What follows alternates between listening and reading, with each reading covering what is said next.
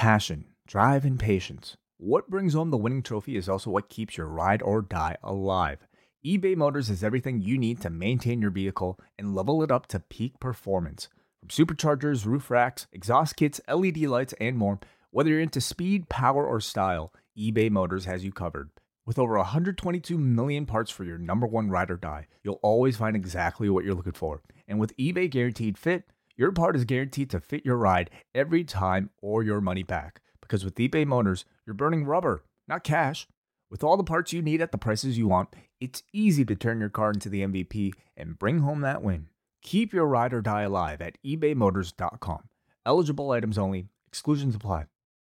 BetMGM has an unreal deal for sports fans in Virginia. Turn $5 into $150 instantly when you place your first wager at BetMGM. Simply download the BetMGM app and sign up using code Champion150. Then, place a $5 wager on any sport. You'll receive $150 in bonus bets, regardless of your wager's outcome. And if you think the fun stops there, the King of Sportsbooks has plenty of surprises in store. Check out daily promotions, same game parlays, live bets, and so much more. Download the app in Virginia today and get $150 in bonus bets instantly from your first wager only at BetMGM. BetMGM and GameSense remind you to play responsibly. See BetMGM.com for terms. 21 plus only, Virginia only. New customer offer, subject to eligibility requirements. Rewards are non withdrawable bonus bets that expire in seven days. Please gamble responsibly. Gambling problem? Call 1 800 Gambler. Promotional offer not available in Washington, D.C.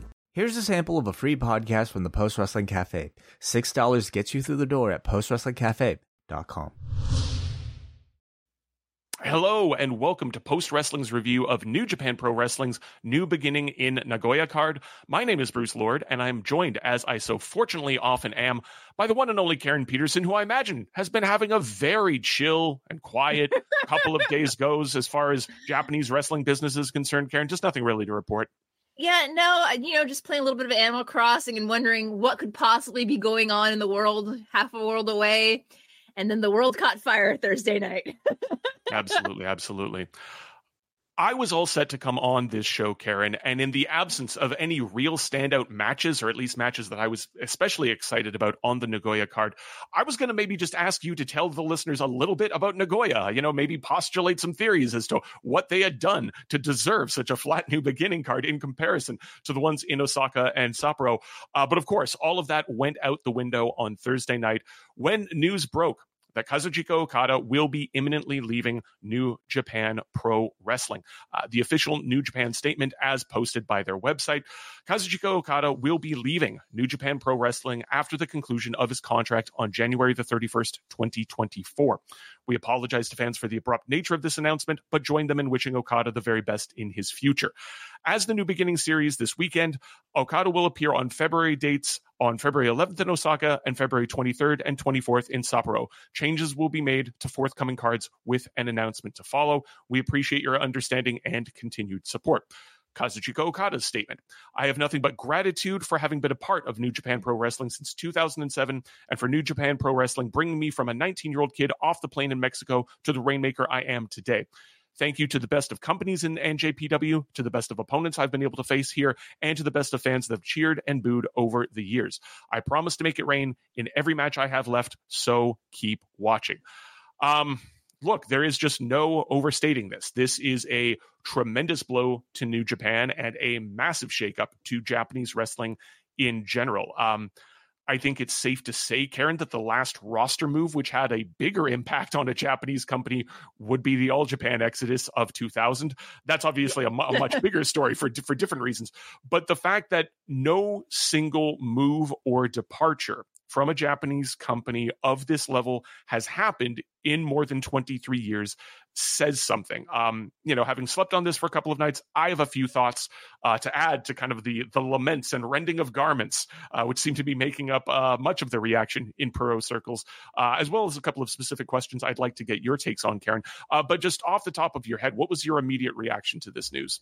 Well, as we've previously discussed, I wanted to proceed with tempered expectations and I wanted to wait until something official was released by the company before throwing on you know, the good old tinfoil hat and rolling out the conspiracy theory board. But hot dog, I was not prepared for this at all.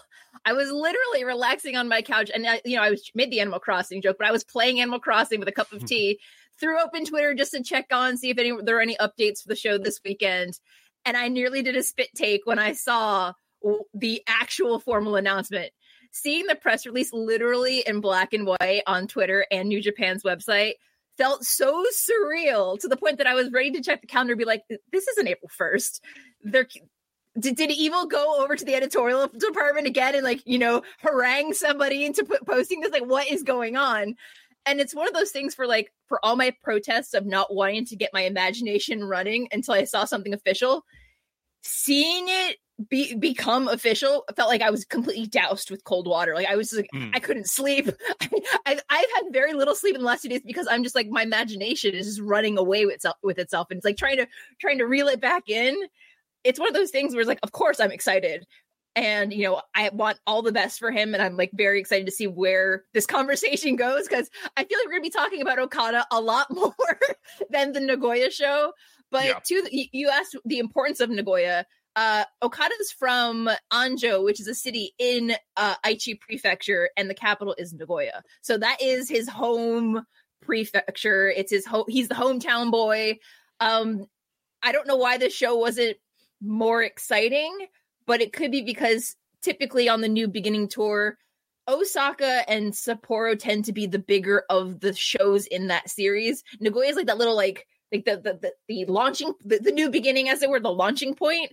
But it's one of those things where I I just don't know. Like I I'm excited, but there's just still a little bit of like tempered expectations of start they're starting now because I am cautiously optimistic, but at the same time I can't say that I'm 100% like this is amazing because it i mean it is amazing but i also am worried how new japan is going to fare once okada leaves because we've mm. talked in the hmm. past he is such an integral part of the last how how many years of their history?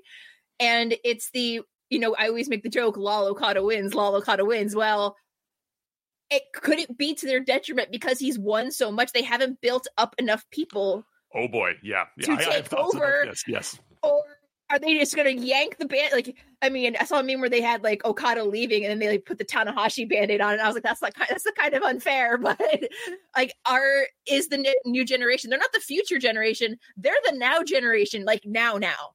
yep yeah, no, there's I have there's a lot to be read into how they are going to be positioning not just you know the big four young guys currently in New Japan, but kind of everybody else, including people who were brought up a little bit before them, people who are still sort of kind of on the come up there. All manner of questions emerging out of that.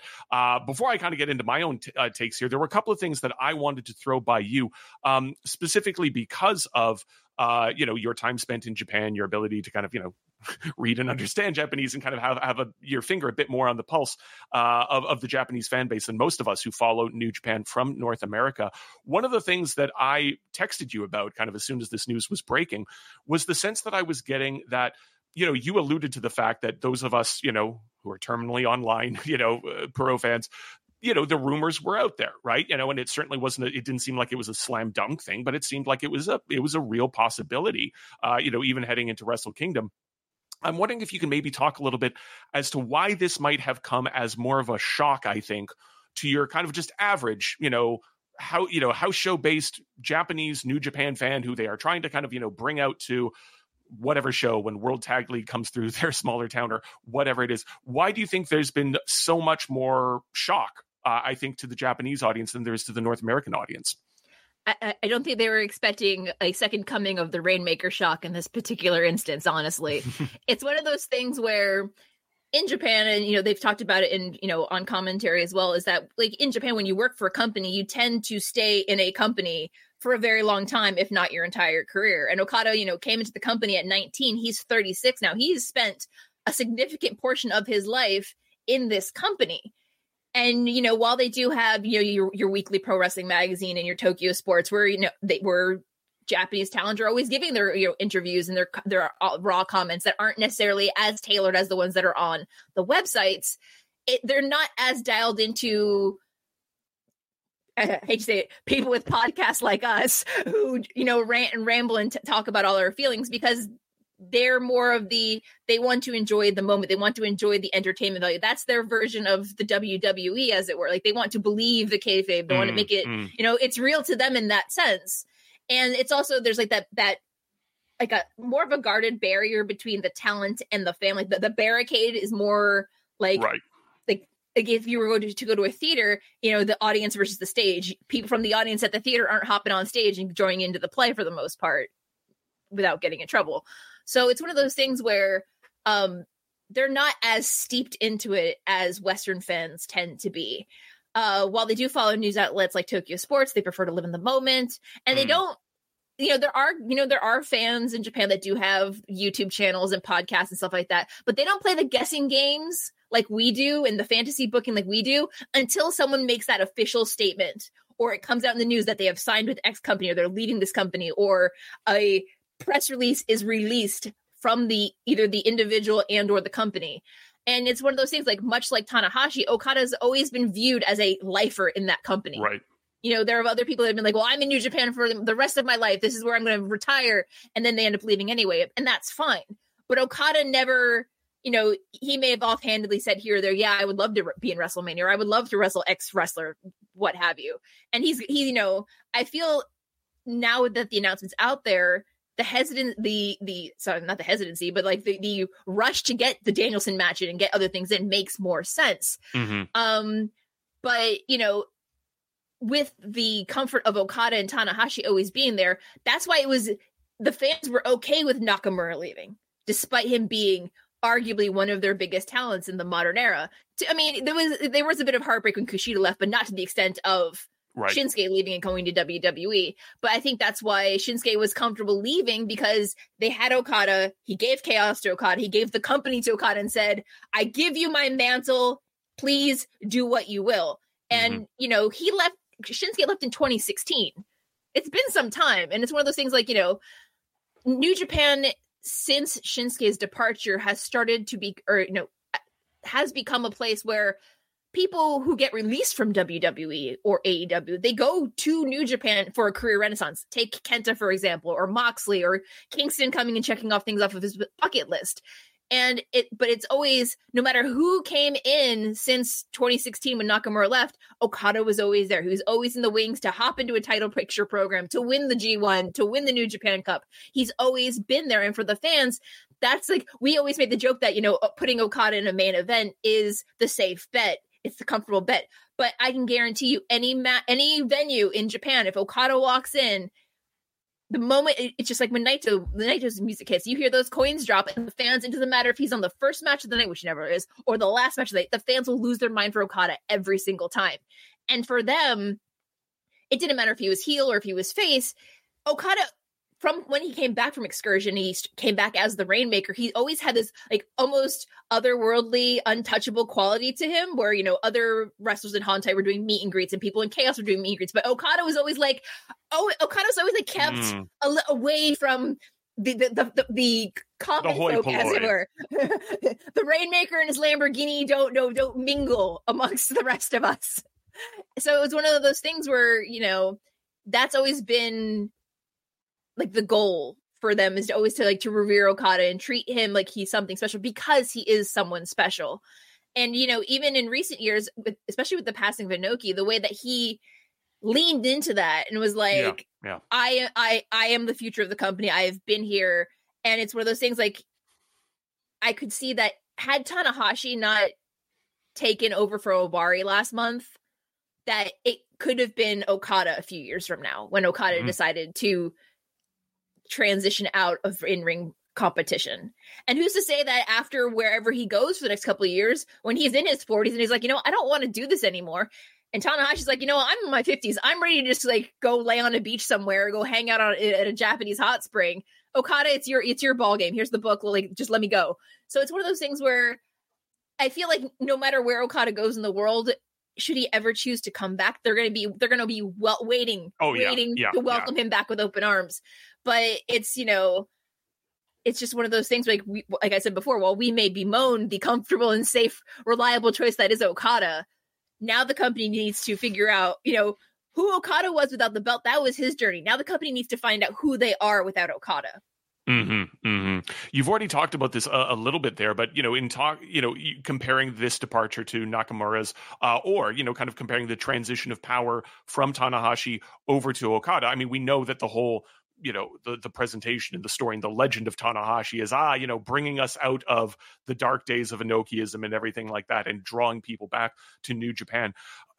It's obviously still very early, uh, but how do you think the the the Japanese fan base views the difference or distinguishes between either kind of the, the Tanahashi era and the Okada era, or Tanahashi as representative, as face of the company, versus uh, Okada as face of the company, and what those uh, what Okada means to the people in a perhaps a different way than he did than Tanahashi did.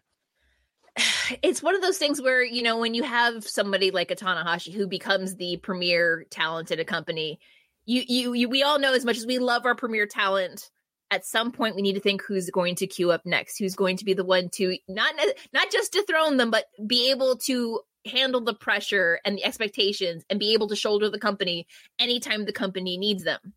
Yes naito's been there. Yes you know other people have been there but no one has cons- been consistently in tanahashi's uh like hot on his feet surpassed him been worked with him you know when he, they had the you know the the the superpowers handshake a few years ago mm-hmm. that was a, you know that was a big thing. Them t- tagging together as the never six man champions that's a big thing. So it's one of those things where okada will always be someone special to japanese professional wrestling. Okada is, will be a name that they are going to remember for a very long time. Is there going to be an okadaism arc of new japan at some point in time? Who knows but I feel like fan even though he he's leaving, he will never leave the hearts of the Japanese people because mm-hmm. he's just too beloved by by and you know yeah he's beloved abroad as well but him attaining this status and bringing as many eyes to the product after the departure of many people like Omega and Ospreay and Jay White and the Bucks and everyone else Okada's always been here but now it's the people want to queue up to fight Okada. And that's the pride that they get to hold and be like, he's ours. He represents us. And I think that's what makes like that's why they hold they hold him so dear if that makes and sense. that's and that's really kind of i think this the, the kind of the sense of kind of wounded grief that i'm seeing you know on discord channels and whatnot you know from both north american fans who are just like diehard you know new japan is their ride or die company uh as well uh yeah and you know certainly from okada's perspective a friend of mine has been regularly pointing out look this is such a win-win situation for him you know he gets to spend five years or whatever it might be uh in whichever company he wants and then at a moment's notice moonwalks back into New Japan and is instantly uh, there, positioned at the top to take on whoever happens to be at the top of the company at that point. He's 36. Five years from now, he'll be 41. You know who's 41? Naito, Ishimori. Like he'll be fine if he yep. if he goes to wherever and doesn't like it. He can always go home. He can go into entertainment. Either it's he still has options. a, a, couple of my larger thoughts and just to the whole question, you know, of where he's going. Obviously, you know, both, you know, the, there's certainly no public word as to, you know, which way he's leaning in terms of which of the major North American companies he might be joining. You know, your various reporters have their own theories and observations. Um, you know, as somebody who just purely subjectively enjoys AEW a lot more than WWE. I hope it's not wishful thinking on my part to believe uh, that Tony Khan wasn't tweeting out that Marlo Stanfield gif unless he had things pretty much uh, locked down, because otherwise that's going to age like, you know, day old milk. Um, it is crazy. We've alluded to it here or, or there. It is crazy, Karen, to think that the AJ Styles and Shinsuke Nakamura departure eight years ago. And I remember where I was watching Wrestle Kingdom and a friend of mine checking his phone and going, Oh my God, you'll never believe what's going on.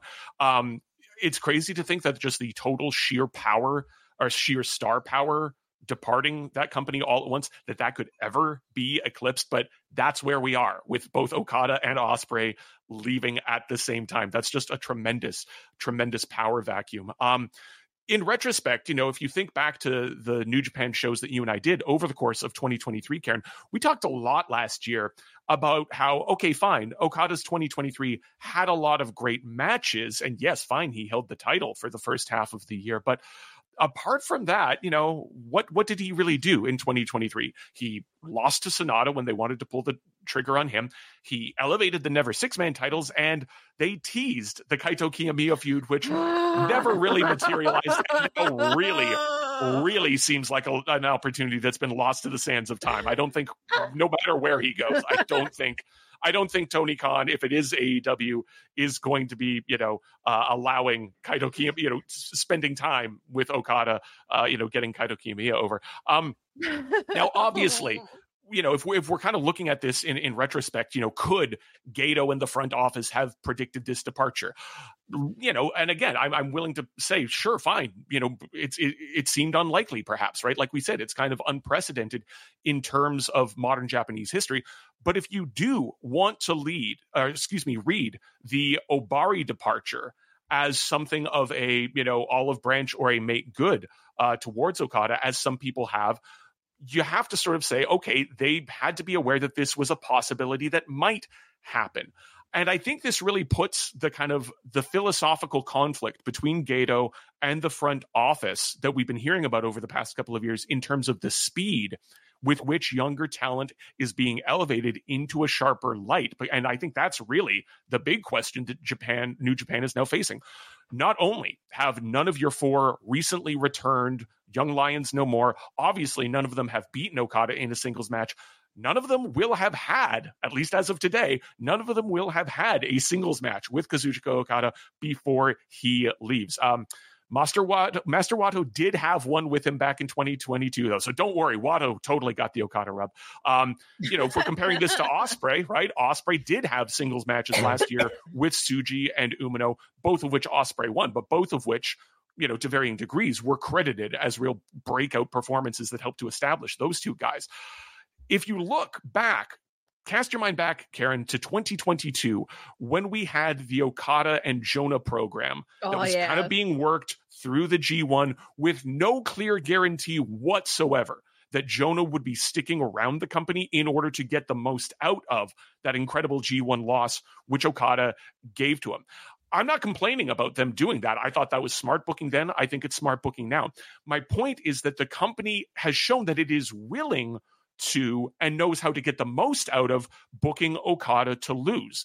They just were not quick enough to the draw with their own guys, with their own you know homegrown talent who you know are theoretically the reins are being handed over to at some point and who are theoretically sticking around a hell of a lot longer longer than Jonah was and to whom you have much more regular access than Kiyomiya right although that's kind of a bit of a push right now with the state of no and the question as to whether or not he might be signed uh, to New Japan in a couple wouldn't of be weeks. Mad, wouldn't be mad at it no, absolutely not. Absolutely not. When Okada comes back at 41, Kiyomiya will be in his mid 30s getting ready to go to WWE. So, you know what? Uh, the match then.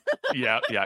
So, I guess my point there is that, like, you know, I think something like that shows that they were sort of taking Okada's presence for granted, right? And not actually, you know, getting their work done of laying the foundations early on.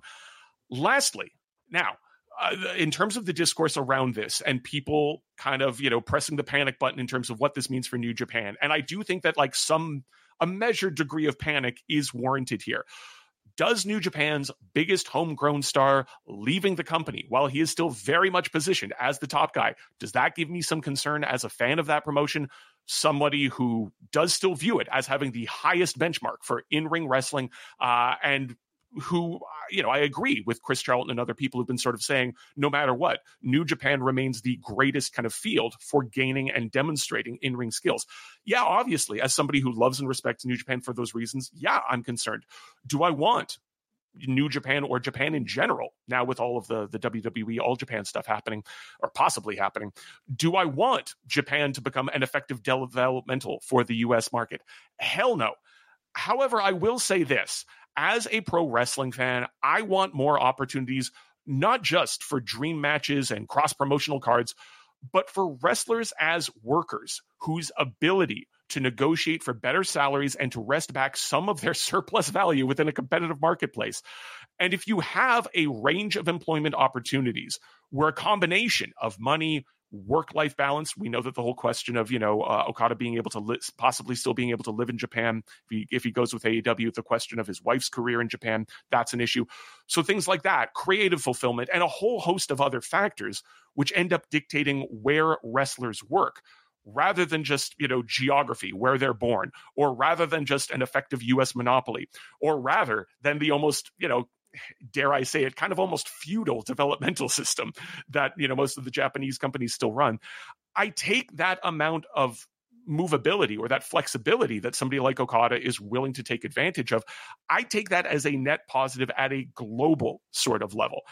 As much as I want, you know, the New Japan and AEW partnership to work out well for both companies, people who are talking right now about how AEW shouldn't be in the market for Okada and are thus hurting their partner they're ignoring the fact that look, all of this me all that means is that one, he just end up in the WWE making less money as somebody like Nakamura and Styles did a few years ago before AEW was even a possibility.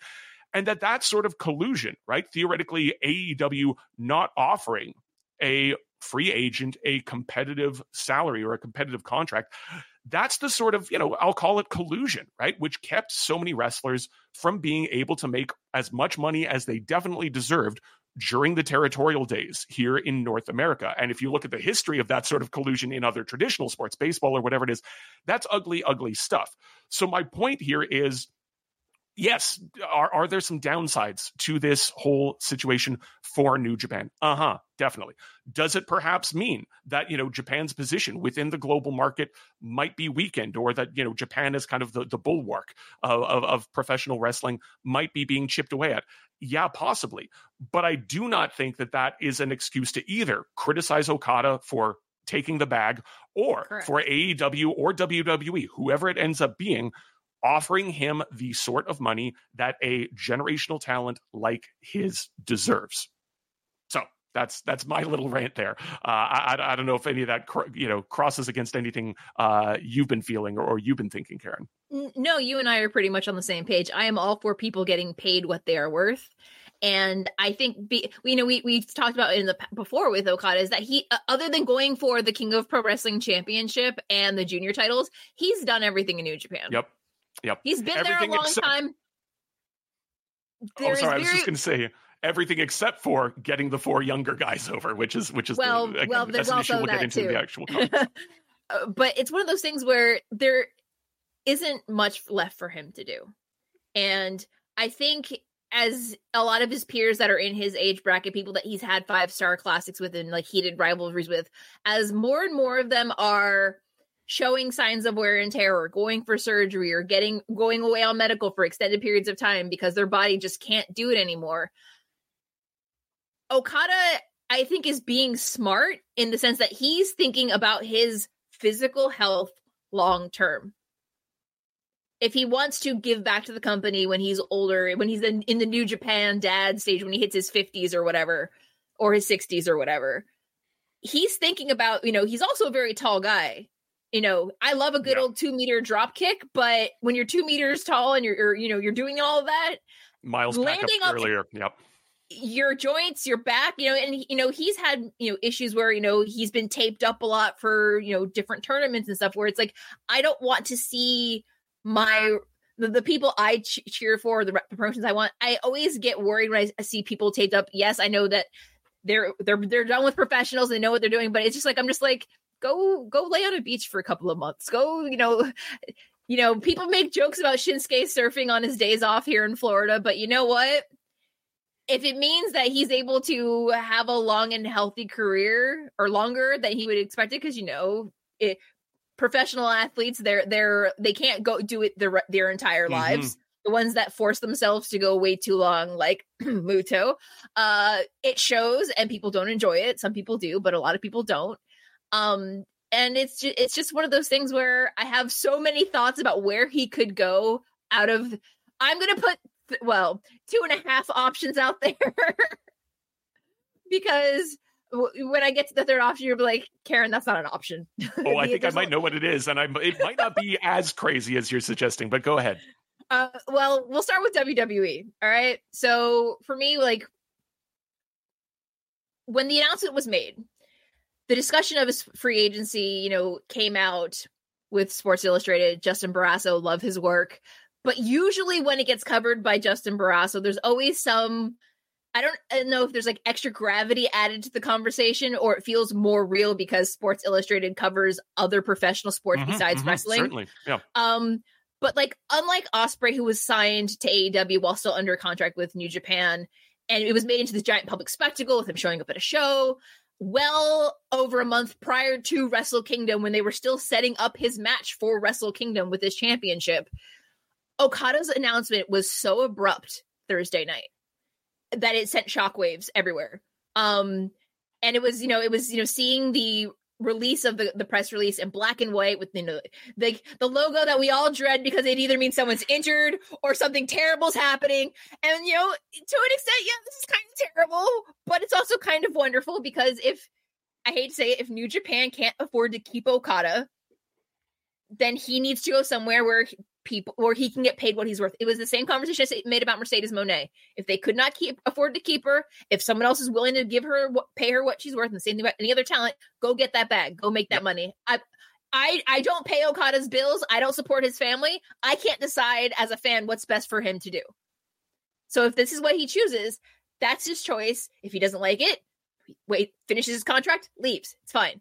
Um, but again, like I was saying before, if he was going to AEW, I feel like there would be even on commentary, there'd be the conversation like he'll still work limited New Japan dates, like they do with Ospreay or Moxley or Kingston. Like they're like it wouldn't feel so final.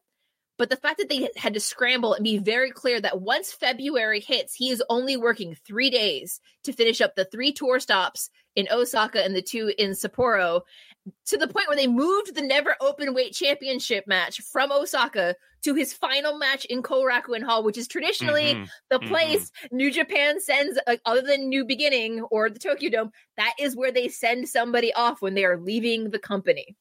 It is. It is the you know it is the mecca of, of combat sports in Tokyo. That is their Madison Square Garden. That is the place where stuff goes down. So and then changing the Osaka match to of all matches, a match of singles match against Tanahashi in the arena, in the Osaka Edion Arena where the Rainmaker shock happened. Mm-hmm. It's it feels very final. It feels like they are getting every last last drip out of that like that Okada orange. They're just squeezing every last bit out to make sure that the fans in Tokyo are happy, the fans in Sapporo are happy, the fans in Nagoya, well, he's the hometown boy. They're going to love him regardless. Doesn't really matter. But oh in Osaka, we know how Osaka can be about everything. So then I think, well, what does, like, pros and cons, real quick, what does WWE have to offer Okada? Consistently shorter matches. Yes, he'll if he is in a pay-per-view program, he'll have longer matches, but for the most part, he's not expected to have a five-star classic every Monday night or every th- Friday night. He can have lighter matches. Uh, he can make an arguably obscene amount of money with merch. Unfortunately, it won't be very good design merch like it was in New Japan, but that's neither here nor there. Um, but if if WWE, you know, they've been known to hand out very big contracts for very mm-hmm. big people. If they're offering him a not what Nakamura makes now without going to NXT, just straight to main, why not? Uh, you know, reuniting with Shinsuke, they they're they're they're buddies. He he they could go surfing together in Florida. It's fine. Um, but like I said before, I don't pay their bills. If that's what he wants and that's enough to take care of his family, yeah, his wife is a famous voice actress. Uh, but thanks to the internet, she can work remotely if she wants to, or she can hop a plane, or you know, I mean, he could always become a house husband. Whatever, it's fine. But the cons, of course, are with WWE, if they're depending on how they're doing the roadshow programs, he could be on the road more. He's only gonna be home two days a week. Uh, again, potentially bad t-shirt designs. Uh, there is a heavy reliance on spoken promos, but yeah. I think with t- Triple H now remembering what it was like with Nakamura and Asuka and other other Japanese talent in X- NXT, they're they're giving non-native speakers of English the ability to speak in their native language, either with you know video packages with subtitles or you know a a English, a native English speaking mouthpiece that they can work off of and bounce things off of. But Okada also speaks a fair bit of English, and people don't give him enough credit for that. Yes, he doesn't speak it very often, but again, if you're in front of twenty thousand people and you don't want to speak, eh, you're not speaking in your native language. Anyone who can do that, I have respect for. I said the same thing about Os- Ospreay and Zack Sabre Jr. when they speak in Japanese, when Thomas speaks in Japanese. If you're trying, that's that's more than enough. And I wish more Western fans would understand that because they're not the ones in that ring with that live mic on live TV as what chants are going down. So, uh, uh, what other ideas? Uh, yes, there has been some inconsistency with their presentation of Japanese talent. I'm not going to forget the Hideo Itami days. I'm not going to mm-hmm. forget Kushida or Sarray or Ikemen Jiro. Yes, we do have or poor Tozawa still, still, you know, to, toiling to, away to, in, in the. In the he's con- doing his lines. best. That's all I can say. But you know, you have Asuka, you have Kairi, you have Io, you have Nakamura, who are now getting more consistent spotlight, programs of interest, rivalries, and you know, Okada trademarking Rainmaker and probably also putting in eventually to trademark his name means if he were to go to WWE like Shinsuke, he would not need to change his name. Mm-hmm. Like in Okada or Asuka had to change her name, uh, Kenta had to change his name, Io even had to change the spelling of her name. Uh, and you know, Ikemen Jiro can't use Ikemen Jiro anymore because he's now WWE copyrighted. So he's had to use a different name. So, talking about Nakamura leaving. So when Nakamura signed with WWE, it was announced January 27th in Tokyo via press conference. His final match with New Japan was uh January 1st or 30th 2016 at the Road to New Beginning in Korakuen Hall. My tinfoil hat's going on, guys. It was Chaos, which was a Nakamura, Okada, and Ishii versus Tanahashi, Shibata, and, and Goto. Nakamura hmm. was 36. 36 is the magic number here when he went to WWE, and he'll be 44 next month. So when Nakamura left, he was he was confident the company was in good hands because he had Tanahashi there, he had Okada there, and I think it was more about same thing with, with Okada possibly leaving. It was a self awareness about his physical condition, what he wanted to do for his family, what things, goals he had as a wrestler, and the limitations that are going to become apparent as you age in a sport that is this demanding. Uh, and, you know, later in 2016, Nakamura debuted at NXT TakeOver WrestleMania weekend, which would be coming up in April. Uh, Okada has the, the slight advantage with the experience of working ROH more often, working in AEW, working in New Japan of America, where he's had more exposure consistently in front of a mm-hmm, foreign audience. Mm-hmm. Um, I was listening to Wai and Neil discuss uh, what about what about the casual fans and how they would react to Okada, and I got an answer. So in twenty January twenty fifth, twenty sixteen, watching the Royal Rumble for the first time in a very long time, the buzzer counts down to entrant number three, and AJ Styles walks in. I had at the time I only watched WWE. I had no idea who the phenomenal one was. And, and, watching the crowd lose their mind and AJ Styles just sauntering out, you know, I love that. Well, after hair. they cut back away from Roman, but yeah. Yeah, well, but but that was the thing is that it was this whole thing. Like they're talking about the highest free agent. They mentioned the IWGP championship. I'm like, IWGP championship, what's that? And it was one of those things where, you know, I'm not gonna, you know, I felt extreme FOMO back then because I had I had you know I had heard about Finn being in New Japan. I had heard about Shinsuke being in New Japan, but it was it, it didn't feel real to me because I didn't know how to access it at the time. And you know, back then, January 2016, when that Rumble happened, it was five days before the end of January, where his contract would have technically ended. Next weekend is the Royal Rumble in Tampa there are no shows scheduled for New Japan between January mm-hmm, 25th and mm-hmm, February mm-hmm. 1st. And Okada's only remaining dates are in February. So I'm here like we may be I, I don't I, I don't want to get excited about it, but I if I I when I can still remember how I feel when that when AJ made his entrance at the Rumble. If they're able to have that, I don't care who you are if you're dialed into enough wrestling, you will know what that sound means. And you know even I mean? if absolutely, and even if you are, you know, the hypothetical casual fan who has no idea who Kazuchika Okada is and whatnot. I feel like the WWE product and specifically the audience are in such tune and harmony with one another right now. Like you look at the the degree to which, not to get on a whole other issue here, but the degree to which, to my mind, a lot of let's just say not great in ring acts are still getting reactions on NXT and things like that. You know, yeah. the audience is totally willing to play ball. And if you do, eh, you know, anything that's a modicum of what they gave to AJ and just say, this guy is the greatest wrestler in Japan. He is a huge deal. He has headlined the Tokyo Dome X times, blah, blah, blah, blah, blah. If you do that and have whoever it is that he is immediately booked with or programmed with, uh, it was Neil, I can't remember if it was Neil or Wai was suggesting Walter or whoever it might be. Um, Ooh, let's know, go. Yeah, you know, like, if you do that, the crowd will react. The crowd will get on board. You know, I think people really kind of overstate this uh, you know the idea that like the hypothetical casual fan is just going to like lose their mind if a wrestler yeah. that they have not seen before ever comes up. And it's like look how how were wrestlers introduced to the WWE for the past 40 years? You know it's it's not rocket science here. So so yeah no i i definitely would not be worried about their ability to yeah. bring him in and get him slotted into whatever spot and whatever program they would want him to be if he does go there well, okay. the other thing what about what about was, AEW? real, real quick, but sure. also to follow that was give him a monster run like Oscar. He doesn't need to be thrown to a title program right away, but just have him start running through everyone and everything. Make people who don't know who he is learn who he is. So AEW, he's familiar with the he's obviously familiar with the show format. He's worked with a lot of wrestlers, you know, Omega, the Bucks, Rocky, Chaos, Shibata, Blackpool Combat Club potentially like a lighter weekly travel schedule, um, competitive salary to WWE, uh, be able to continue working programs and or continue working with New Japan like Moxley, Kingston, etc. Uh, flexible travel schedule without having to relocate. But I feel like if they're going to go through all the trouble of signing him, they would want to put him on TV, especially after the loss of Punk and Omega being out on medical. They're they're going to want to push him. Unfortunately, that might be the detriment to other talent.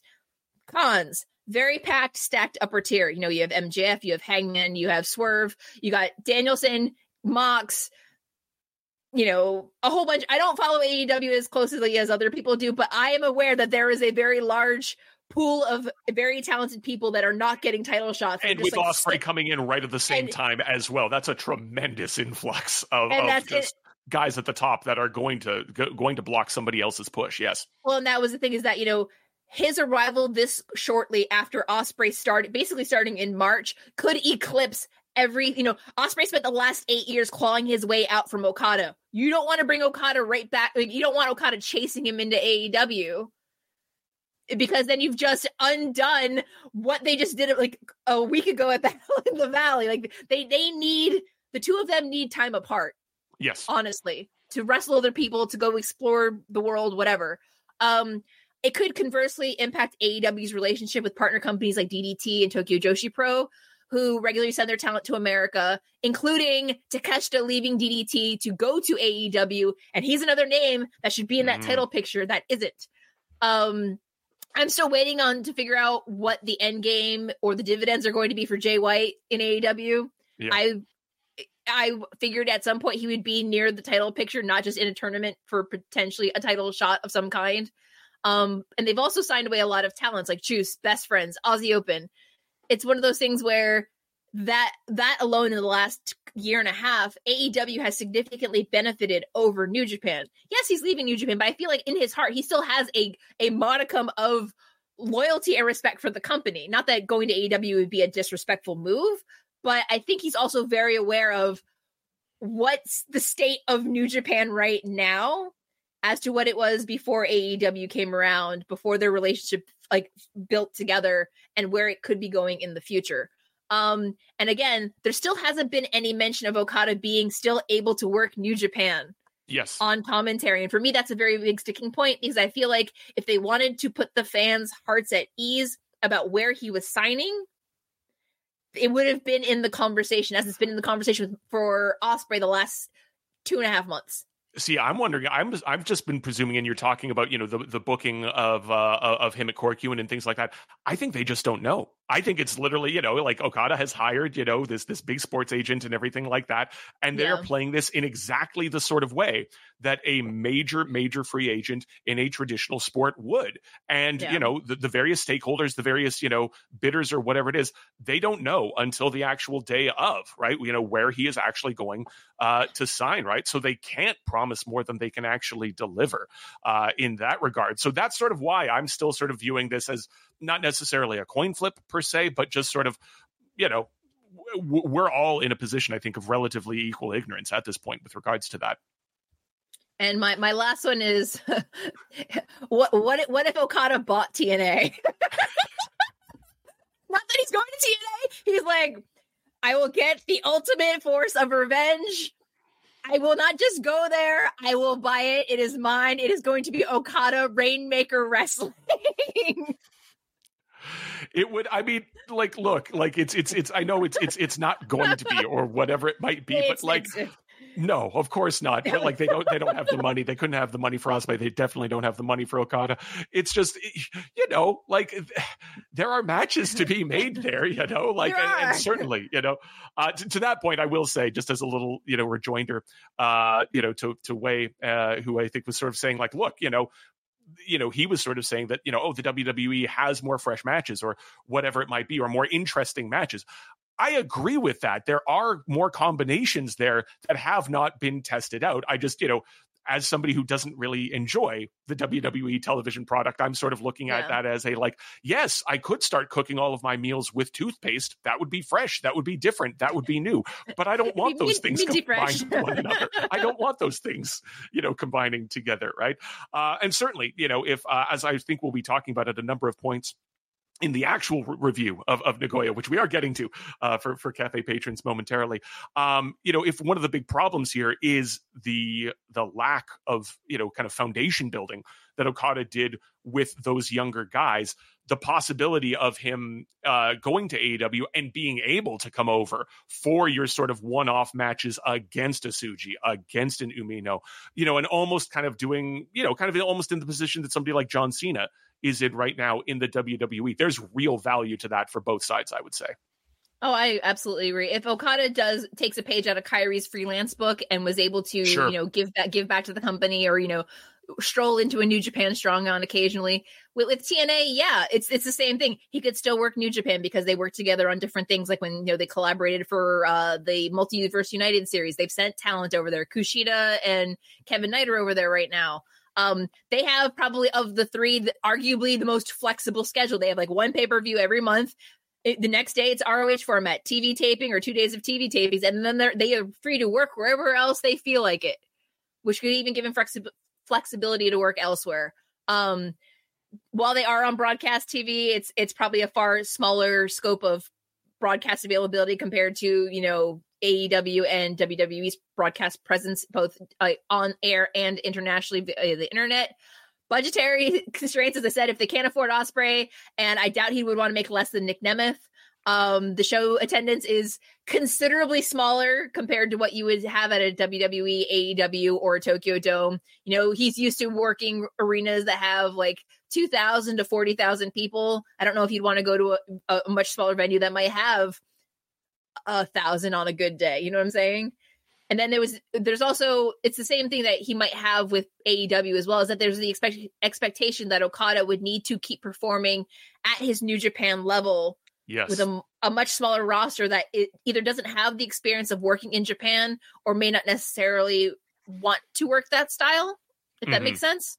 Yeah, so no, I think that's I think that's kind of also the trade off between AEW and WWE, right? Like, yeah, fine, you know, you're not on the road with AEW. Yeah, fine, you're you're you know you're flying in for television once every week or second week, but when you're there, there's a certain level, you know, you're not just going to be able to do the Tennessee two step and, and tag out and and whatever it is, and just sort of, you know, work your way uh, or just have a it. vignette and enjoy nice catering when you know yeah. every now and then yeah. and i feel like that's again if it's if it's more of him looking towards the future and his physical health or or be able to have a like a, a longer career like if he's anticipating wrestling well into his 40s i feel like of the three the wwe option while it may not be everyone's favorite option is probably the most easy on the body, as it were. It's probably the least physically demanding. With TNA, it's probably a close second. But again, I think this all to kind of, you know, begin to kind of wind the Okada section down here. I think this sort of points to the fact that, look, trying to sort of point to or predict which way this is going to go depends upon us having a degree of knowledge of his own motivations and of his own priorities, which just, you know, none of us have. Nobody does except for him and yeah. his family, right? And, and it's kind of foolish for us to presume that we do, you know. Uh, again, if, you know, to, to compare him perhaps to somebody like Danielson, right? Who in leaving the WWE wanted the heavier work schedule, wanted the bigger matches. And when AEW wasn't even giving him enough, okay, fine, bring me over to Japan. Let me work the G1. I'm just, you know, I need to keep doing this and, and whatnot. And that's, you know, the path that he's been taking uh, in his twilight years. So as of right now, still no clue uh, as to which way uh, Okada's decision will fall. But like we've been saying, you know, for God, nearly an hour now uh, at this point, just a, a massive landmark uh, event within the history of Japanese wrestling, certainly within the history of New Japan, and possibly uh, very, very much a real, real landmark event in North American wrestling as well. Okay, Karen, all of that said, we do still have a new beginning show uh, to review here. So you're ready to kind of turn the page uh, and dig Let's into go. Some matches coming from the Aichi Prefectural Gymnasium in Nagoya uh, with an attendance of 2,710, which is a lot better uh, than the 2023 new beginning show in the same arena, which could only muster 1,650 uh, for a card headlined by that very, very weak MMA rules KOPW match between Shingo and O-Khan. You remember that one? Not good. Oh wow. Yeah, yeah, that was the headliner yeah. on this one. Yeah, yeah. Um, more important than the numbers, though, I was very interested in trying to read the crowd's mood at this show. Would they be sedate? Would they be angry? Would they be just not caring about anything except for uh, Okada's presence? I found it a little bit tough to tell with just the way that the arena was mic'd, at least on the English feed, uh, which I was listening to. It was kind of tough to get too much of a read on the crowd. I'm not sure if you were listening uh, to the Japanese commentary, Karen, or if you were kind of able to, to glean any larger sense uh, as to where the crowd's collective mood or head or emotions might have been at. Well, I too listened to the English feed because okay. I knew I knew that maybe in the offshot you referenced something. I was like, maybe I should listen to the English feed just in case. Um, I think it's one of those things where I'm not going to say that the crowd was indifferent or upset or any kind. I think they're starting to get back into the we're going to be quiet and cheer when we need to, like be selective about their cheering as opposed to just cheering for no no reason just because they can finally cheer again. Mm-hmm. Um, I, I, I would be curious to know if the show had sold out before the Okada departure announcement came out, or how many last minute tickets got mm. snapped up. What? Because this this announcement was like 9 p.m. East Coast time ish for uh for me here on Thursday night, meaning that was 11 a.m. Friday morning, yeah. the day before the show. So if there was any need to move any any tickets at the last minute, knowing that this was Okada's last show in his hometown prefecture, I'm sure that they could have easily sold it out if that mm-hmm. it was if it was a sellout crowd or near to sellout crowd.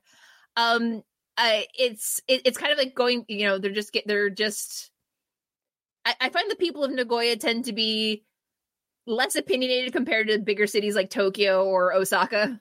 Uh, I actually like Nagoya. I think it's a great city. It's it's it's, it's small, walkable, enjoyable, but it, it has great really great food. Hmm. Um, but that that's more for WH night to talk about at some point. uh, but it, it's it's just that I think they were just pleasantly surprised. I think, and I don't want to say they were resigned to any of the matches that they were given at any point in time. I think that while it may not have been the most riveting card, and there were a qu- couple of like silly bits here and there that we will get into. oh into. Boy. Oh boy! Uh, um, I feel like the, the the thing about the Nagoya show on the New Beginning tour always feels like it sets up the wheels in motion for the bigger shows that are later on in the tour. While there's a lot of house shows in between, it's more setting everything up for Osaka mm-hmm. and Sapporo at the end in February. Yeah, this was very much a show line, that I think basically yeah, this was a show that very much pointed towards those, but also I, you know, I think you couldn't sort of help but view through the lens of sort of, you know, anticipating or beginning to imagine what a post Okada New Japan would mean for all of the various people on this card. So we start off on the kickoff with a Young Lions match between Katsuya Murashima and Shoma Kato. Uh, I'm pretty sure I saw each of these guys in very quick singles matches uh, against Leube and Nakashima on World Tag League undercards, but I have to admit, I, I don't really remember too much. Uh, this is the first singles match between the two of them. Uh, it's very grapple heavy work uh, for most of it, with some very, I thought, smooth footwork uh, and transitions from Murashima, who I believe they were announcing has uh, an amateur background. Uh, he's working some wrist locks and arm bars on Kato. Kato eventually work, breaks free and works the leg. this turns into a slugfest in the last couple of minutes. Murashima is able to get the single crab applied twice, but Kato does not tap out, and this goes to the 10 minute draw. Um, I thought that, you know, uh, kind of a not a first glance, but, you know, maybe first focused glance here. I thought that Murashima's kind of like uh, stockiness and sort of like real amateur wrestlers build uh, will suit him well. And if I'm being honest, he looked a lot ahead uh, of Shoma Kato in terms of development and kind of ring readiness here. It's one of those things where, you know, we always talk about what could make the junior division more exciting. And because we've had a lot of guys that started out as juniors like Uemura and Narita go off to excursion, come back as heavyweights. Uh, we've had like bigger, stockier guys like Oloiba and you know Nakashima who are large.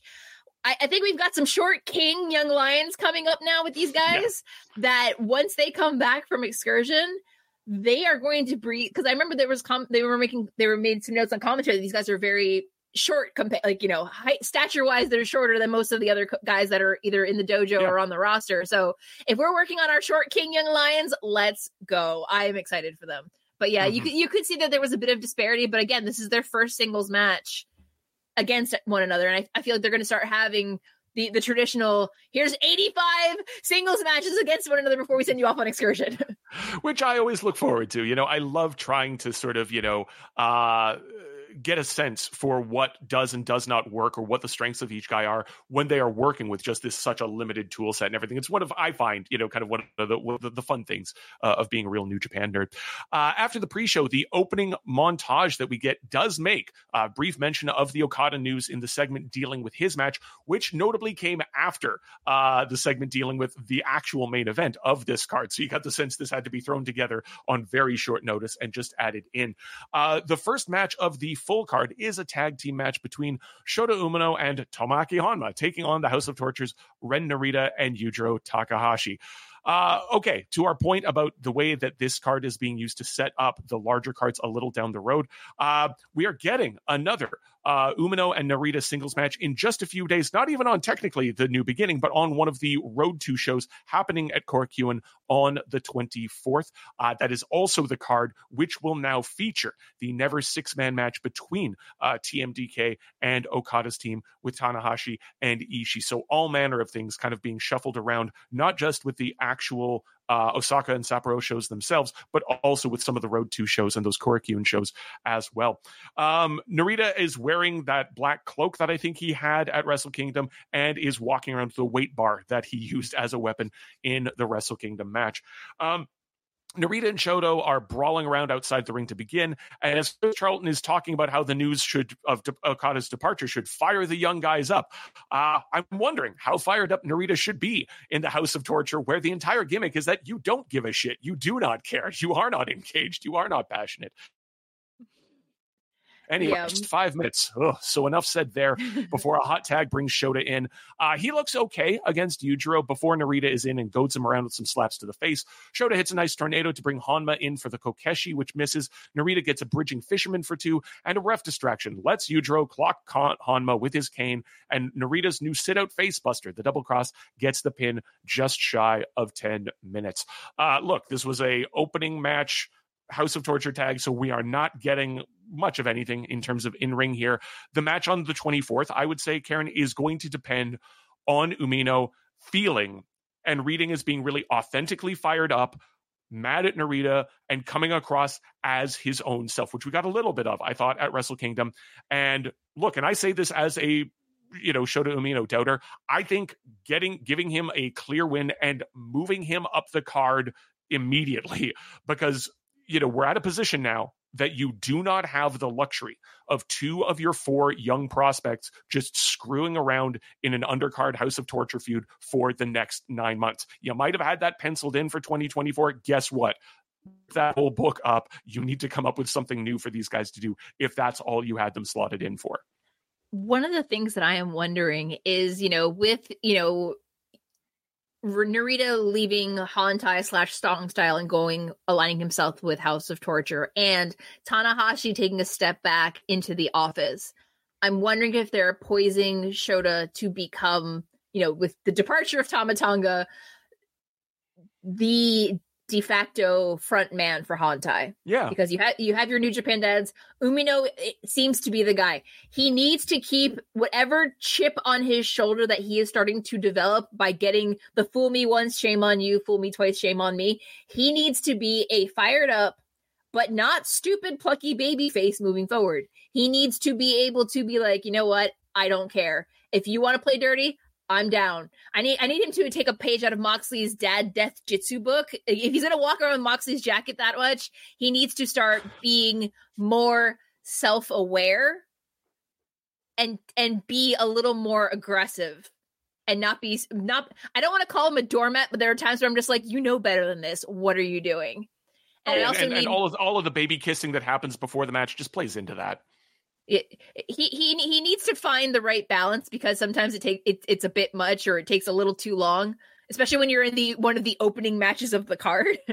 um, and also I think Ren Narita's new robe kind of feels like a cast off of pre Li or uh, Lij era Evil. Yes, I, yes, I don't. I, I the same thing. I, I don't want like, after saying he just shed everything off that was Shibata. I don't need him being remade in Evil's image. We need the uh, the Spirit Halloween scythe coming back. You remember that plastic? No, yeah, yeah. No, oh, I, I, I, I need sold out Narita or whatever Ren Narita or whatever he's going with.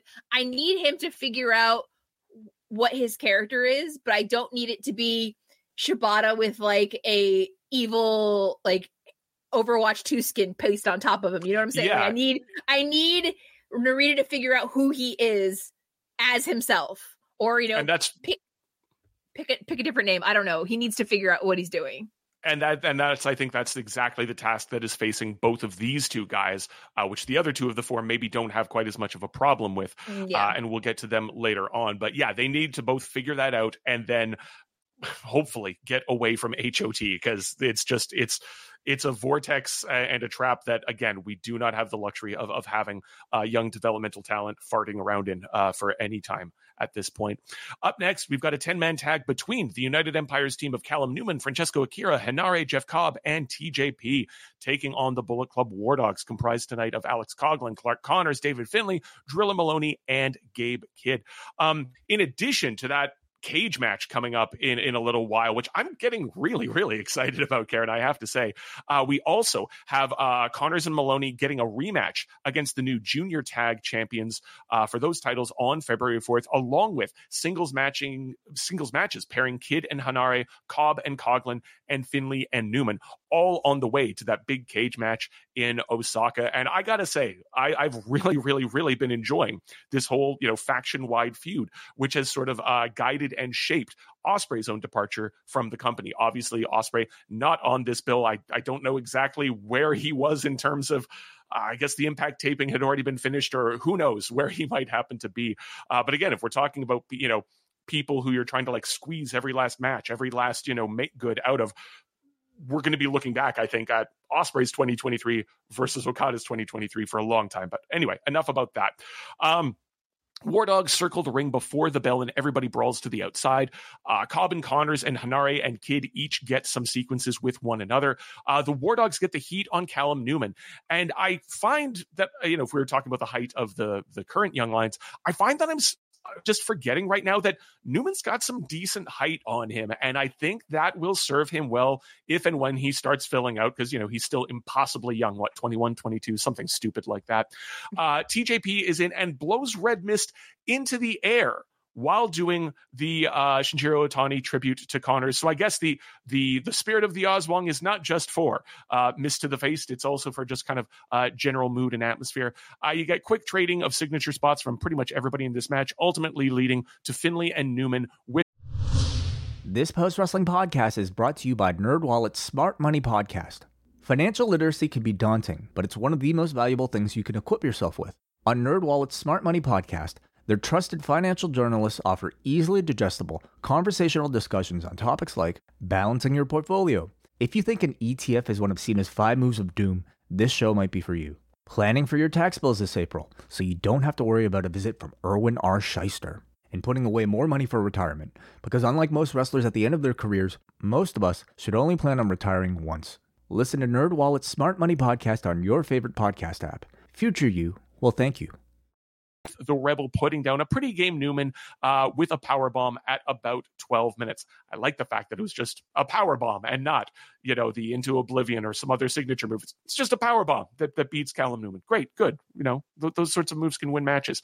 Uh, I thought this was pretty decent and fast moving. Like I said, uh, I'm legitimately interested not just in the cage match, but also those singles previews matches on the fourth. Um, you know, and again, as much as we've been sort of hinting at, the focus you know needs to be and should be on the four young Japanese talents, plus you know your your other ones that you have kind of you know on the on the side like Oiwa or whoever else or Fujita. This was also a reminder, I think, that the of the vacuum that Ospreay is leaving, and that there's a real chance for some of the Kokujin talent to move up the card too, Karen it's one of those things where you know we taught made the AJ Styles and Nakamura comparison earlier with Okada. Okada and Ospreay leaving that is kind of feels like you know Styles Nakamura 2.0 in mm. terms of departure and the power vacuum that's going to be left once they leave. Um, while it is not a, a losing group disbands result for the, the cage match on the on the 11th, I am curious to see how the fallout from that match is going to impact the Bullet Club War Dogs, yes. the United Empire. Uh, I mean, what's going to happen to Chaos? Who's going to is is Ishii going to be the new de facto frontman of Chaos? Can we, like, can we just take is, Chaos out the back and put a bullet in its head? It hasn't meant anything for a very long time. It's, it's a it's a sentimental favorite for me. I'm just, but it, it's just one of those like, what is going to? Are we going to? Is United Empire going to continue without Will Ospreay? or will somebody mm-hmm. like okay, like Jeff Cobb or Great-O-Khan will they be the ones stepping to the front? Will with um Callum Newman there? Will TJP be breaking off from Francesco Akira to proceed go after the singles title. Like what I want I want not that I want to know right now what's going to be happening, but I am curious to see how it's all going to impact. And again, we still have Bullet Club War Dogs, Bullet Club, and House of Torture.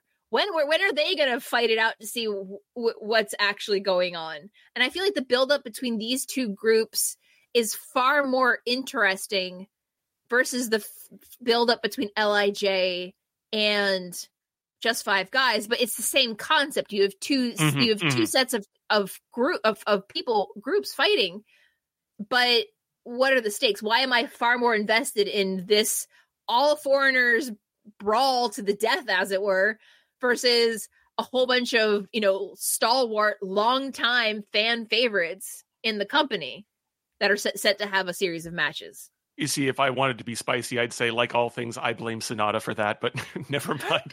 But anyway, no. But Thank I, you. Anyway, uh, but, but, no, no, you're you're exactly right. Like it has this has a certain je ne sais quoi. This has a real sort of sense of, of heat to it, and those sorts of questions and those sorts of opportunities are very much going to keep me engaged, uh, pushing forward with this particular feud, even after the cage match itself ends. Up next, tag team match between El Desperado and Master taking on, hey, more House of Torture content here uh, with Sho and Yoshinobu Kanemaru.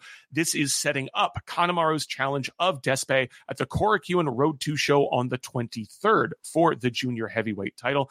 And look, as much as I'm happy to have the junior title back on Desperado, um, I just I don't really care about anybody else in this match other than Desperado.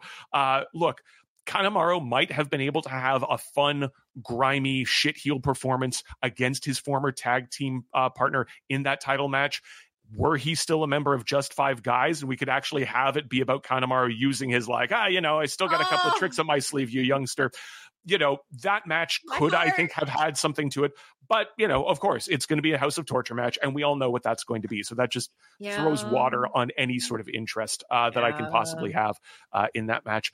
Um, in this match itself, Wato is lighting Sho up well enough uh, to start uh, with some smoother than usual Ranas and the like. You know, look, again, not a Wato fan. Uh, I, I, criticize him a lot for some, you know, for some sloppy suplexes and things like that. He looked pretty crisp here, so I have to at least admit that. Uh, Kanemaru takes Despe out to the outside to allow a double team. Wato brings Despe in for the hot tag at about five minutes in. Kanemaru is targeting the eye, uh, which of course Despe recently had surgery on before Wrestle Kingdom. The younger guys are back in. Wato gets a Recientemente for two, but this is House of Torture match, so of course we get a ref bump, a whiskey mist, and a wrench attack from Kanemaru and Sho respectively, with the latter putting Wato away with a shock arrow at about eight and a half minutes. Um, this was actually a bit better, I thought, than a lot of HOT stuff and was a lot better than some more of the HOT stuff, which we still have to come on this card, Karen. But obviously, there's always going to be a ceiling on a House of Torture match, let alone uh, a preview multi man. More than anything, to kind of bring it back to the main thread of this whole review, this felt like a cautionary tale or or a, an example of, of a cautionary tale we have said, Karen, you and I multiple times since it happened that the risk of putting Ren Narita into a bunch of House of Torture grab ass is that you're going to end up with Sho 2.0. Obviously, Narita is still a much younger talent than Sho, but we've seen what damage spending just what one year with these goofballs can do to somebody's reputation, right? This is a all hands on deck, shape everything up and see who rises time. And, you know, you're voluntarily years ago, you voluntarily took one of your pieces completely off the board uh, with Sho to the point that, you know, I know you don't like hearing it, Karen, but he's just, he's irredeemably tainted by all of this. There's just not enough time. There's just not enough time to rehab him. The, you know, the really long, long, long term booking of New Japan can be one of its greatest strengths, but ignoring the damage that short term booking by throwing somebody like Sho or into, you know, House of Torture does to the perception of your talents, that can absolutely bite you in the ass. And I think we have that here with now Sho as a piece out, out of the board, who's not going to be in play in this whole power vacuum that we've been talking about.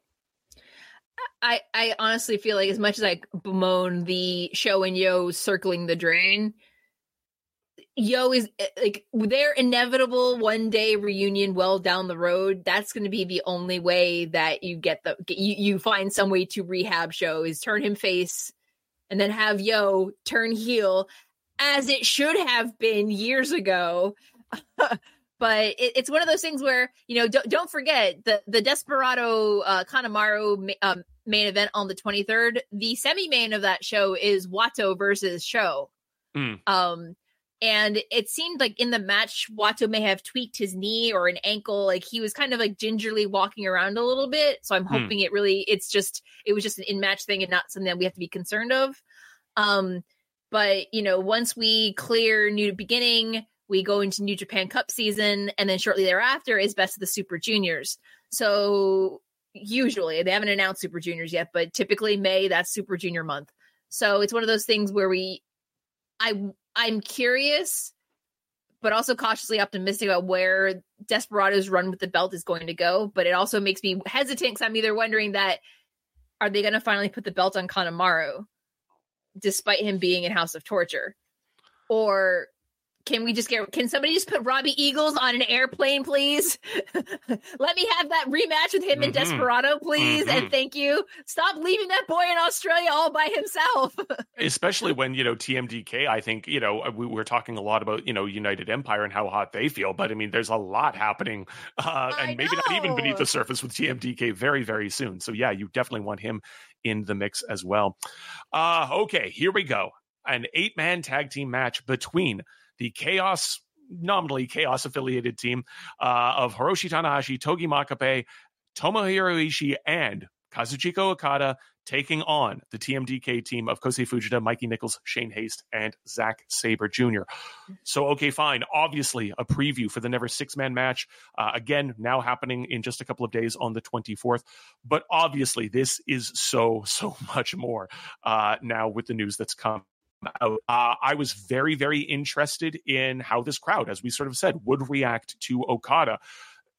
Again, feel please, you know, uh, correct me or throw your own reads on this. It sounded like there was a whole lot of noise for Okada when he came out, but it was tough to tell whether it was entirely positive. Like no one was booing him and he was definitely being cheered. But there was almost more this sort of sense that people were just kind of like calling his name out almost with a sense of like grief or lament and just trying to like yell at him. Not even to say like why or how dare you or anything like that, but just to sort of like almost preemptively grieve his departure. I don't know if I'm being a little bit too uh, too metaphysical no, or reading I, too much I, into that. I think to an extent because uh, uh, Aichi Prefecture is his home prefecture, and you know he had his own like Rainmaker and Anjo show a couple of weeks ago or late last year, I think.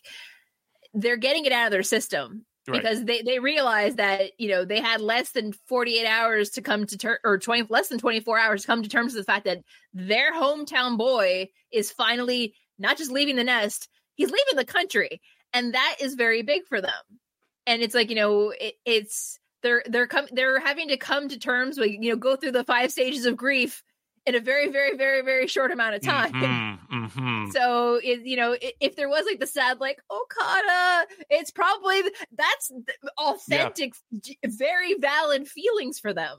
Hmm hmm Definitely, definitely. Uh, we get a big cheer for Tanahashi after Ishii brings him in to face Haste, uh, but Tanahashi is quickly isolated and they get the heat on him. Uh, there's a big roar for Okada as he comes in for the hot tag five minutes in and he delivers double DDTs to Haste and Nicholls, but Fujita breaks up his flow from the outside and tags in to whip Okada around and hits a springboard dropkick, and Okada has to bring Makabe in. Uh, Fujita uses a spinning wheel kick to bring Zack in, who's quickly countering Makabe's lariat attempts. Uh, everybody is all in here. Uh, Tanahashi and Ishii are suddenly on the same page after having been the odd couple, at, you know, snarling at each other throughout this trio's run. But they're working completely simpatico here, hitting simultaneous dragon screws. We get a classic drop kick from Okada to Fujita. Makabe knocks Zack down with lariats, but misses the King Kong knee drop, and a modified figure four has Makabe tapping out just short of the 11 minute mark. Uh, there was lots of jawing between everyone at the end. Uh, and after both teams make their way up the ring, uh, begin making their way up the ramp, Okada returns to the ring and takes a little bit of a curtain call here. Uh, he bows to the crowd as his music plays. And as he's heading out, he's biting his lip and beginning to tear up in what looked completely uh, a legitimate show of emotion uh, to, to me there, Karen. Um, as, as far as the match goes, uh, trying to leave the context of this match aside, I thought this was relatively solid stuff. Uh, with Fujita getting as much shine as you can in a 10 minute match featuring eight different guys, he looks like, if we're talking about, you know, younger guys' development, I feel like he's sort of coming into his own in terms of his character and in terms of his face, which is kind of a weird thing to say. The work has always been there and it's been pretty solid for a couple of years now, but he just doesn't sort of have that like, that almost like slightly goofy look that like a sophomore deer, the, the, has. deer in headlights look. Yeah, and like the the older kids, the older kids like him, and so like, yeah, come on, come on. But like he just kind of has this, uh, gee shucks, I I don't know, you know, they've just taken a liking to this young kid for whatever reason. He doesn't have exactly that deer in the headlights look.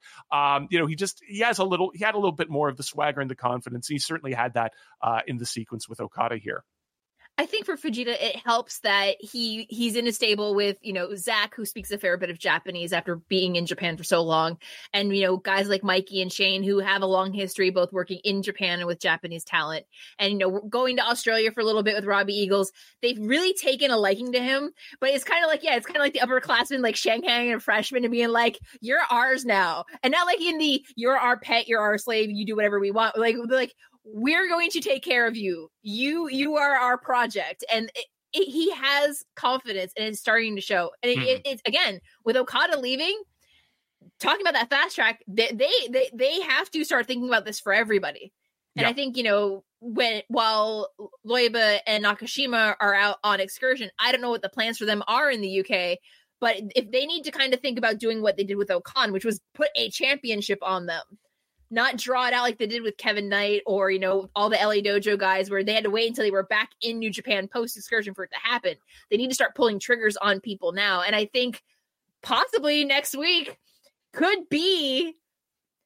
I I mean, my hope. Not that I'm going to like wave my TMDK fangirl flag here when hello, my favorites are in the ring with Okada and Tanahashi, but I think it's time. I think it's if you want to start talking about passing the torch, Okada doesn't need to eat the pin next week. It's probably going to be Ishii anyway, but it, it's one of those things where you need to. I mean, if, if Fujita if Fujita pins Okada, I will eat my hat. I don't know. I, I by the time I, I, will, I will be screaming. But you know, you can call that.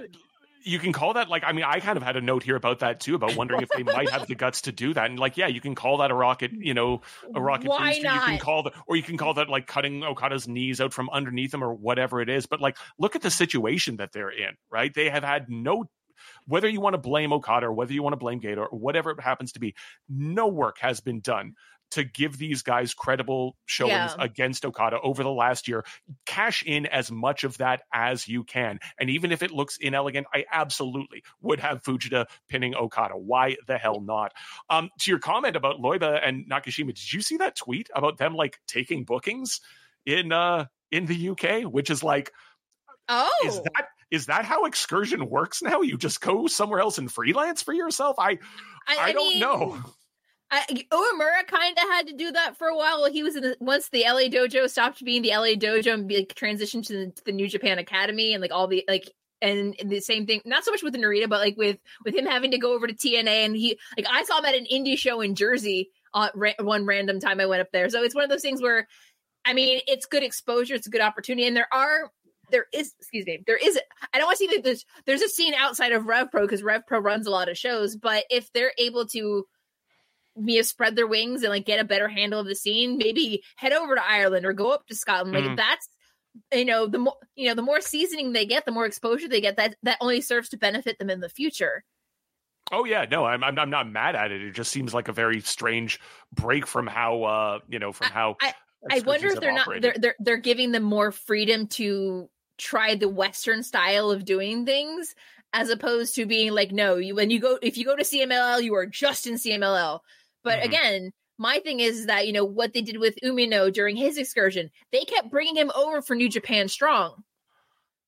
What if, if this is the if, if you want to talk about giving them exposure book them on New Japan Strong. That was my biggest complaint about Uemura he was in the United States and they were not they were flying Umino in from the UK, but they weren't sending him from California to work these shows. And he lives here. Lived here, it was sorry. it it was weird the way that both of those guys' excursions were treated. I, I it it seemed to not really do um Uemura much damage in the long term, but like there was that period there where like Umino just like he wasn't even ring ready. It was just it's anyway. Anyway, that's that's that's rehashing an older point. Uh, just back to the actual match itself. I did uh, kind of want to uh, comment on something. You know, if we're talking sort of about what you know Okada's departure means to the company, um, throughout this match, you had Chris Charlton uh, and Stewart talking about opportunity. You know, both for people within New Japan and those who are looking to become best in the world. And the point which Charlton has been making, you know, not just on commentary but on Twitter and elsewhere, you know, is that no matter where you are right now, in whatever company you're in, if you are in the conversation for being the best in the world, you've worked in New Japan, right? And that time in New Japan is necessary in order to become one of the best in the world. And I agree with that entirely, but I don't know that that sentiment is necessarily going to assuage the fears of those who are worried about New Japan becoming something of a feeder system, right? Um, they also acknowledged on the commentary that, you know, hey, as far as Okada's own career goes, right, there was just very little for him left to accomplish. But again, that belies the fact that this last year of him kind of spinning his wheels was not used uh, to elevate the next generation. So who knows? Maybe we will get a, a too little, too late uh, band aid, but something uh, of a bit of a shine for Kosei Fujita in the days ahead. Uh, up next, a tag team match between the LIJ team of Bushi, Hiromu, Shingo, Tetsuya Naito, and Yota Tsuji taking on all five of your just five guys DOUKI Sanada, Taichi, Taka Michinoku, and Yuya Uemura. Uh, man, Karen, if we had Okada upstaging uh, Sanada, you know, with the preceding match in Wrestle Kingdom, boy, howdy, do we have the same thing happening here? Because uh, Yeah. especially coming after this match with Okada and all these question marks and him getting teary in the ring. Going from that to this match, I just cannot bring myself to care about Sanada getting a rematch with Naito right now. I I I just can't do it, Karen.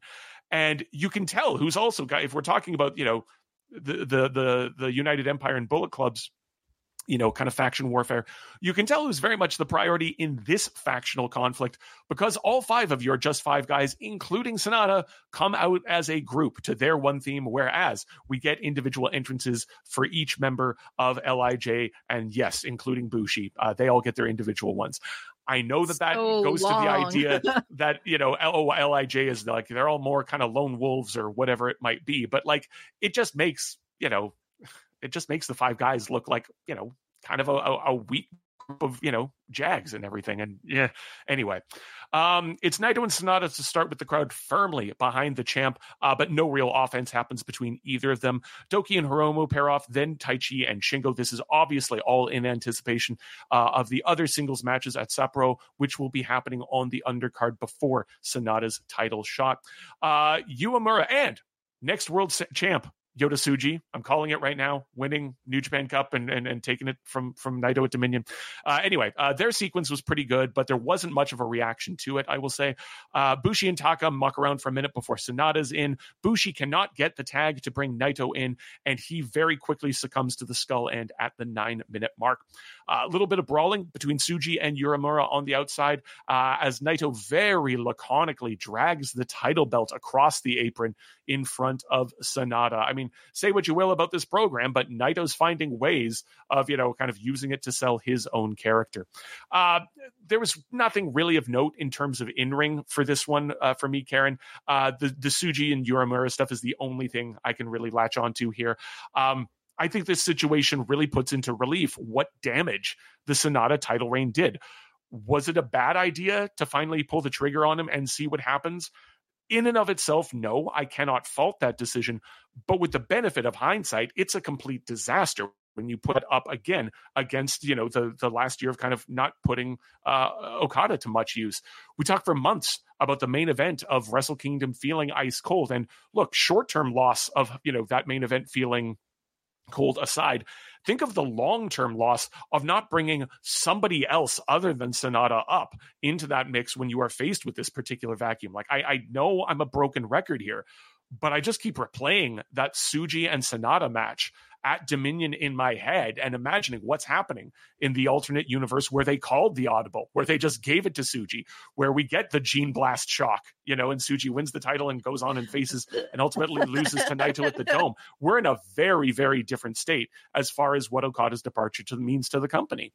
I, I think I think we've you know we we've kind of beaten the Sanada like title reign into the ground, but the big again the biggest thing was had he had a more I don't want to say you know big Better, a better, a better title reign. a a a, a a list of more high profile contenders for his Mhm. defenses like he had defenses but they like they weren't at least for me against people of exceptional note for the most part. Like you weren't having him beat Tetsuya Naito for the title. You weren't ha- or did you? No wait we did.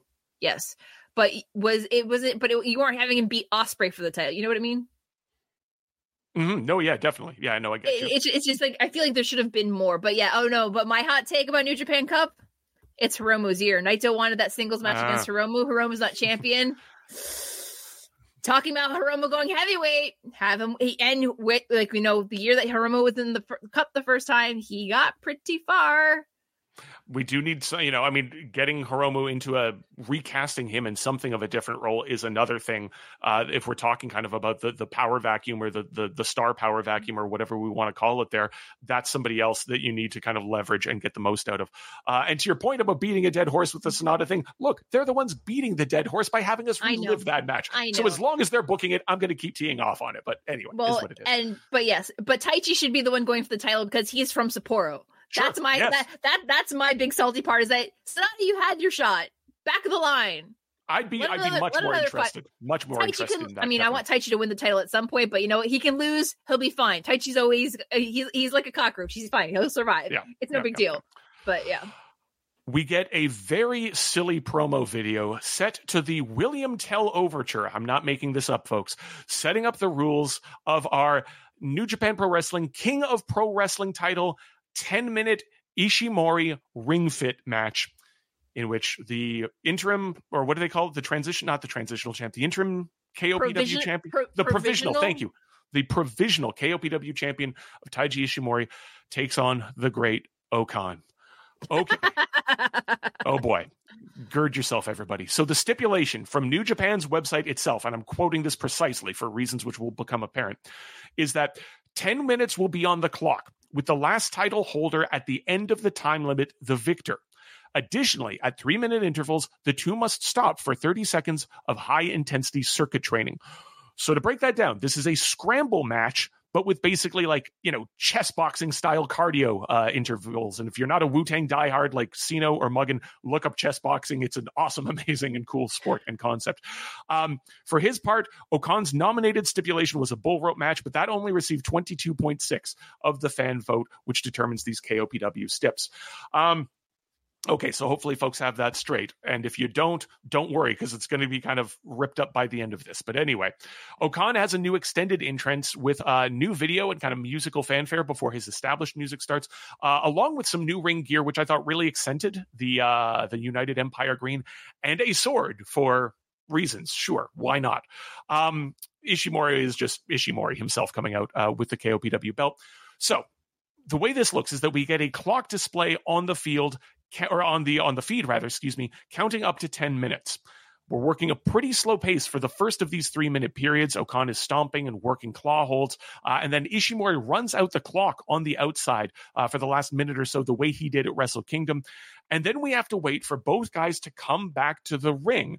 And it takes O-Khan a while to agree to do this in order to do some jumps, high knees, and burpees. And it's the idea here is that they have, I think, each 10 reps of each of these to complete within 30 seconds. Ishimori finishes his circuit of these with about 10 seconds left on the clock. And I'm now wondering okay, what happens if somebody doesn't complete their circuit within 30 seconds? Does that constitute a, a pinfall or whatever it might be? Anyway, uh, O-Khan kind of uses the entire 30 seconds and is pretty winded to begin the second period and now cannot follow up on any of his strikes or a big delayed vertical suplex. Uh, we get more rest holds from O-Khan going to the end of the second period. And I should note here that look, Rest hold is not a term I really use when I'm talking about pro wrestling because I think it insults pro wrestlers and I think it is an insulting idea for somebody who is not involved in the field to accuse somebody who is working within that field of, of somehow being lazy. But that is the story of this match in the second period. O-Khan is blown up from having done the cardio and is just trying to kind of hold control over and smother the smaller guy. So in the second of these intervals, we get push-ups, crunches, and squats. And look, you and I, I think, in texting each other, Karen, while this was going on, had the same thought. Like, remember in gym class when like the teacher would tell you that's not a real sit up four, four, four. That doesn't ah. count. Four, four. I want to see some sweat there, Peterson. That's what we are getting here. That's the sort of sass that we are getting from both the ref and from Charlton on commentary. So O-Khan is a sweating mess going into the third period. Uh, Ishimori hits him with the divorce court as look, I mean, I just have to say it. The general like shittiness and aimlessness of the Great O-Khan over the last six or nine months is the through line of this match. He can't even lariat Ishimori. This guy's doughy and out of shape. Laugh at him, everyone. Ishimori has the bone lock applied, but uh, O-Khan endures through the end of the third period. Now we get some jumps, jumping lunges, and mountain climbs for the last interval. And again, O-Khan is the weak, unathletic kid in gym class. Ishimori is then pointing out, look, O-Khan didn't finish his set in the 30 seconds.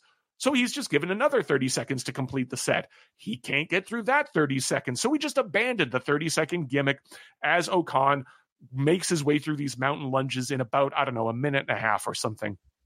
Okay. Ishimori grabs the KOPW belt as the fourth period begins, but O-Khan counters it with a straight punch. Ishimori is trying to get the bone lock applied, but can't. O-Khan manages a chokeslam, but cannot cover Ishimori as we are hitting the 10 minute time limit here. So instead, grabs at the KOPW title belt, which is still in the ring. And as the 10 minutes of bell time expires, we all assume, oh, this was a draw because there were no pinfalls, no submissions, uh, and thus, you know, title reverts back to Ishimori here.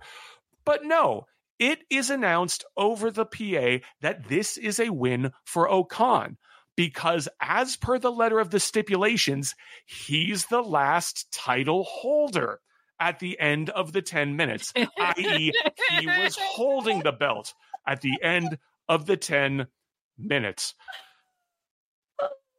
Bruce. Karen, this was idiotic. This was a DDT type match. and on the finish of a level of the like do you remember the awful resolution to the Mae Young pregnancy gimmick? You know, the let's yeah. give Mae a hand, let's give yeah. Mae a hand in terms of somebody booking themselves into a corner and then deciding to use wordplay, wordplay to try to get yeah. themselves out of it. This was a shaggy dog story, those long rambling jokes that, you know, your dad or Norm Macdonald tells, which go nowhere and then have a cheesy punchline. You know, look up Norm Macdonald's moth joke if you haven't seen that. It's hilarious. It's wonderful, but I don't need to see it in a wrestling match. What a night for New Japan Pro Wrestling, Walker Stewart says. And yeah, what a night. Okada is leaving, and you have this garbage third from the top of this card. I like it when New Japan uses a losing streak or a sense of purposelessness as a storytelling point, as a launching pad for someone to reinvent themselves. But again, not to sound like a broken record here, but this sort of comedy booking of someone who admittedly has been something of a disappointment over the last year just exposes how much has done to prop up the mid card and undercard of late. And again, on a night when we're all thinking about the departure of Kazuchika Okada, watching you know the third from the top match and in this idiotic sort of a way just had me shaking my head karen uh, i don't know if you have thoughts different from mine it's one of those things where I've always had issue with the King of Pro Wrestling Championship because it goes it goes in waves of people, you know, having fun runs with it, having wild matches with it. Some of them are good, some of them are really, really bad. Mm-hmm. And you know, for me, this like as somebody who follows Ishimori on Instagram and I watch his CrossFit, like he puts all these CrossFit videos on there that he does when he's like in like not around the ring or when he was out injured and he's rehabbing. So he's in ridiculously good shape. Oh, so course, when the yeah. When the stipulations were announced, there was a very clear cut like they knew what the, the end result was going to be before they even like gave O-Khan the option to go put it to a fan vote. Um it, it was I don't want to say it was a palate cleanser because I didn't feel like a palate cleanser, but I found the whole thing so ridiculous. Like that I just laughed at it the entire time. I'm like, I'm like, I would, I, I remember when you know Yano did the drinking match one with Kanemaru, and they just got blitzed and then tried to yeah. wrestle. That's what this gave me. I'm like, this is stupid. Why are we doing it? But why am I laughing? I feel bad. I feel I, I had all a lot of feelings, but it, it just felt like it was um, just something to get the title on the on the on the card. But now it's like, what is O-Khan going to do with this belt. I feel like they gave it to Ishimori to get him on the card, but like what what's yeah. What's the I don't know where I don't know what the direction is. I found the the the the possession is nine times nine tenths of the law argument for O-Khan winning. I thought it was kind of smart, but at the same time, kind of stupid at the same time. Like why I'm like, why did I spend 15 minutes of my day watching this? Because I Yeah. watched it Yeah. at regular speed. I didn't put it at two times speed because I wanted to understand what was going on. Because there was so much, it was it was needlessly overbooked. It was really really confusing. The fact that they had different workout circuits for each of like the the three minute breaks, w- w- or was just like I'm like you're doing too much. Stop, please stop. Yeah, no, it's. I mean, like I'm. I I know I probably sound like a total buzzkill or something like that here, and just like ah, I want nothing but you know the purest and most stoic of strong style new wrestling or not wrestling on my new Japan show or whatever it is. You know, fine, like comedy has a place or whatever. I just don't know that if we need a title like this with presumably Yano and O-Khan, you know, just you know farting it back and forth for the next year in a semi. Look, it's not fine. I guess it's the third from the top match, you know, on, on a Nagoya, you know, new beginning show. But but still, again, I know I I know I keep harping on this, and I apologize for sounding repetitive No, here, don't people. apologize. But it's just like you know, like again, when we're thinking about what the future of this company is, and we're all asking ourselves those questions over the last couple of days, and you've got this out there, you know, like, you know just being goofy on main. It's just, oh God. Anyway, it it's one of those things where in a company where we always say there's too many titles, this belt was introduced by Kazuchika Okada and he's never held it. Yeah. So when he leaves, retire it. sure, fine. Yeah, the the, The, the, the, glory the, days of the Kazuchika Okada Pro Wrestling Championship, we don't need it. There's there's no place for it. Yeah, especially if we're not, we're not just going to get, you know, like Shingo and Taichi just like spin kicking each other in the head as hard as they can, which was great. Those matches were wonderful. Those matches were fantastic. But anyway, we're a long way from there with uh, with this little bit of grab ass right now. Anyway, in our penultimate spot, we've got the NJPW Strong Open Weight Tag titles up for grabs with the champs, the GOD team of El Phantasmo and Hikuleo defending against the Bullet Club's Chase Owens and Kenta. Um, and we'll we'll get back to me specifying the the strong uh you know business in just a minute. Um, I I will uh I don't know if you if you've kind of got this read off of it, Karen. I think like re- reaction to the rebooted God matches you know, in the World Tag League Finals, at Wrestle Kingdom, at Battle in the Valley. It's been mixed, uh, and I don't know that really on paper heading into this if this match was really going to do much for them other than just sort of establishing them as you know kind of the character baby faces you know taking selfies with the crowd giving kids you know uh, the belts to kids to pose with and everything which is all great but they already have that they already have that sort of down there right and fine it plays well to the local crowd but I don't know how much that does in terms of establishing uh, or continuing to establish their credibility. Um, Kenta and LP are both polling the crowd as to who they're cheering for to start with. And you had better believe that in 2024 in Nagoya, Kenta is stalling as much as he can. Uh, LP does the same. Uh, even Chase gets in on the act, and it's a full three minutes after the bell before we have any offense. Initially, God is in control, but Kenta breaks up the crossbody and moonsault combo from LP and roughs him up outside of the ring.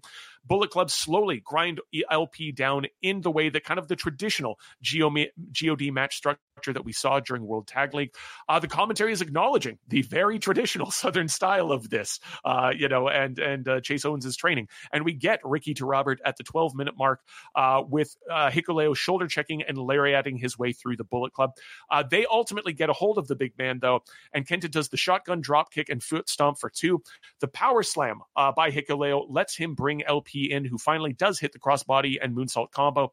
Kenta hits a green killer for two. there are escapes of both uh, LP's CR2 and Kenta's GTS. The unidentified flying opponent, that's the assisted spinout neckbreaker by LP, gets a two. However, a miscommunication leads to Kenta hitting the foot stomp on Chase. And stereo godsend ch- chokeslam to Kenta and a CR2 to Chase lets LP pin Owens at about 21 and a half minutes. Um, we get one or two matches a year, Karen, where Kenta will stuff his bump card, remember that he used to be the best striker in the world, and really show out for a New Japan match.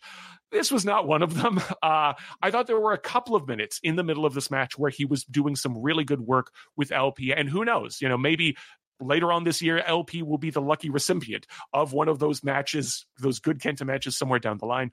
Um, but you know, this was another kind of I thought middling GOD title match uh, in which LP was doing pretty much all of the heavy lifting here. Uh, you know, I, I, want to say that this ran long at 21 minutes, and it kind of did. But then you sort of look at the rest of the card and say, well, what else on this card should have gotten like the seven minutes that you could have shaved off of this match? And I'm not sure that there is anything. So this is kind of the exact problem of what we were looking at with Wrestle Kingdom, where it's like, oh my God, all of these matches, but not enough time for them. Kind of the opposite problem tonight. Yeah, I was surprised at how long this match went, especially with um I don't want to say how little what happened in it, but it just felt like there was there was a lot of hemming and hawing and working, you know, around the ring. Uh, I I did take note that uh, Kenta has gotten a new haircut, and that is he looked slick. Akin, he looked slick. I'll give him that. Yeah, that is akin to the haircut he had when he was in Noah and when he left WWE. Like he cut all off his shaggy Florida dad man hair, and he, he's looking he's looking. I I I'm not saying I'm getting my hopes up that he'll have a baby face turn in 2024. I know my limitations in life, but I, I was glad to see that you know he uh, you know Orlando Kenta has uh, decided to to clean up his act a little bit. Mm-hmm. Mm-hmm. Um, I I don't know if I really want to see this rehashed in a month's time for the other championship. Yeah, that's the other issue here is that it was only the strong belts up now because we're getting the IWG ones defended shortly. Yeah. And my gut tells me that because they're getting a second shot at the other titles, this is how they're going to split up the belts. Mm. Because ELP and Hikuleo, because of their time in New Japan Strong, are wildly popular in New Japan Strong. That if you're going to use them to promote them in the states as the, as, as the touring belt. If if they're going to go back to splitting the belts back up and not absorb one into the other, this would be the way to do it. I just don't know if I could realistically see Kenta and Chase Owens as IWGP Tag Team Champions for an extended period of time. Uh, I mean, if you want to do that as a brief transitional thing before you put it on a young up like I, I not maybe not even the War Dogs. Put it on TMDK for Christ's sake. Sure, you know. Mikey and Shane need a run with those belts. Well, they're, well, they're, they'll have the trios belt soon enough, I think. No, but uh, no, the IWGP Tag Team Championships, not the Never Six Man yeah, if we're talking about, you know, if we look back at all the work that Bishamon did in rehabbing those sorts of belts, yeah, I do think that uh, that you know Kenta and Chase holding them even for you know a transitional two months or whatever. Eh, not necessarily a good look. Okay, we are into our main event, a never open weight title match between champion Tama Tonga taking on Evil. Uh, folks might remember that we had Evil jump Tama and cut all of his hair off uh, after his match at New Year Dash. Uh, and then afterwards, uh, Evil forced the New Japan staff uh, kind of, you know, un- under, under duress uh, to have him listed uh, as the Never Champ on the website. Yeah, get in there and change the HTML or or or, or the WordPress site or whatever it is. Um, obviously, you know, that's a way of just trying to immediately hotshot this match as much as you can on short notice once, you know, it's announced that Tama is leaving. But look, ultimately it's it's evil. I sort of feel like we're in the um the territory of the we regret to inform you that it is Jafar meme, if if you're familiar with that one. We regret to inform you that it is evil in your main event. There's there's nothing you, we can do about it. We we just have to sit here and endure it. Uh, if you missed the uh, the excellent most recent episode of the Gentleman's Wrestling Podcast, uh, Jesse Collins and Alan Forel had a great conversation about the state of New Japan, happening just before the Okada news, but in which, if we're talking about kind of forecasting the future of all the young guys, lots of value in that podcast there. But anyway, they were sort of observing that look, as far as evil goes, this is just part of the show now. You come to a New Japan show, there's a 70% chance you're going to see Taguchi doing his shtick, and a 60% chance that you will see Yano doing his shtick, and there's an X percent chance that you're just going to see Evil do his shtick. It is what it is, and that's you know, there's there's just no point in even debating it anymore. Um, Tama strides to the ring with purpose and immediately goes after Evil. I like this. I like the way that he was just not having any bullshit, uh, whatever it might be, just charging into the lion's den and facing uh, Evil as well as all of the other members of HOT who are out there. He looked all business. Uh, he has a pair of scissors and is going to cut off Evil's hair, but of course, HOT are in to beat him down. Now that brings out Desperado, LP, Hikuleo, Umino, and Jado all out from the back.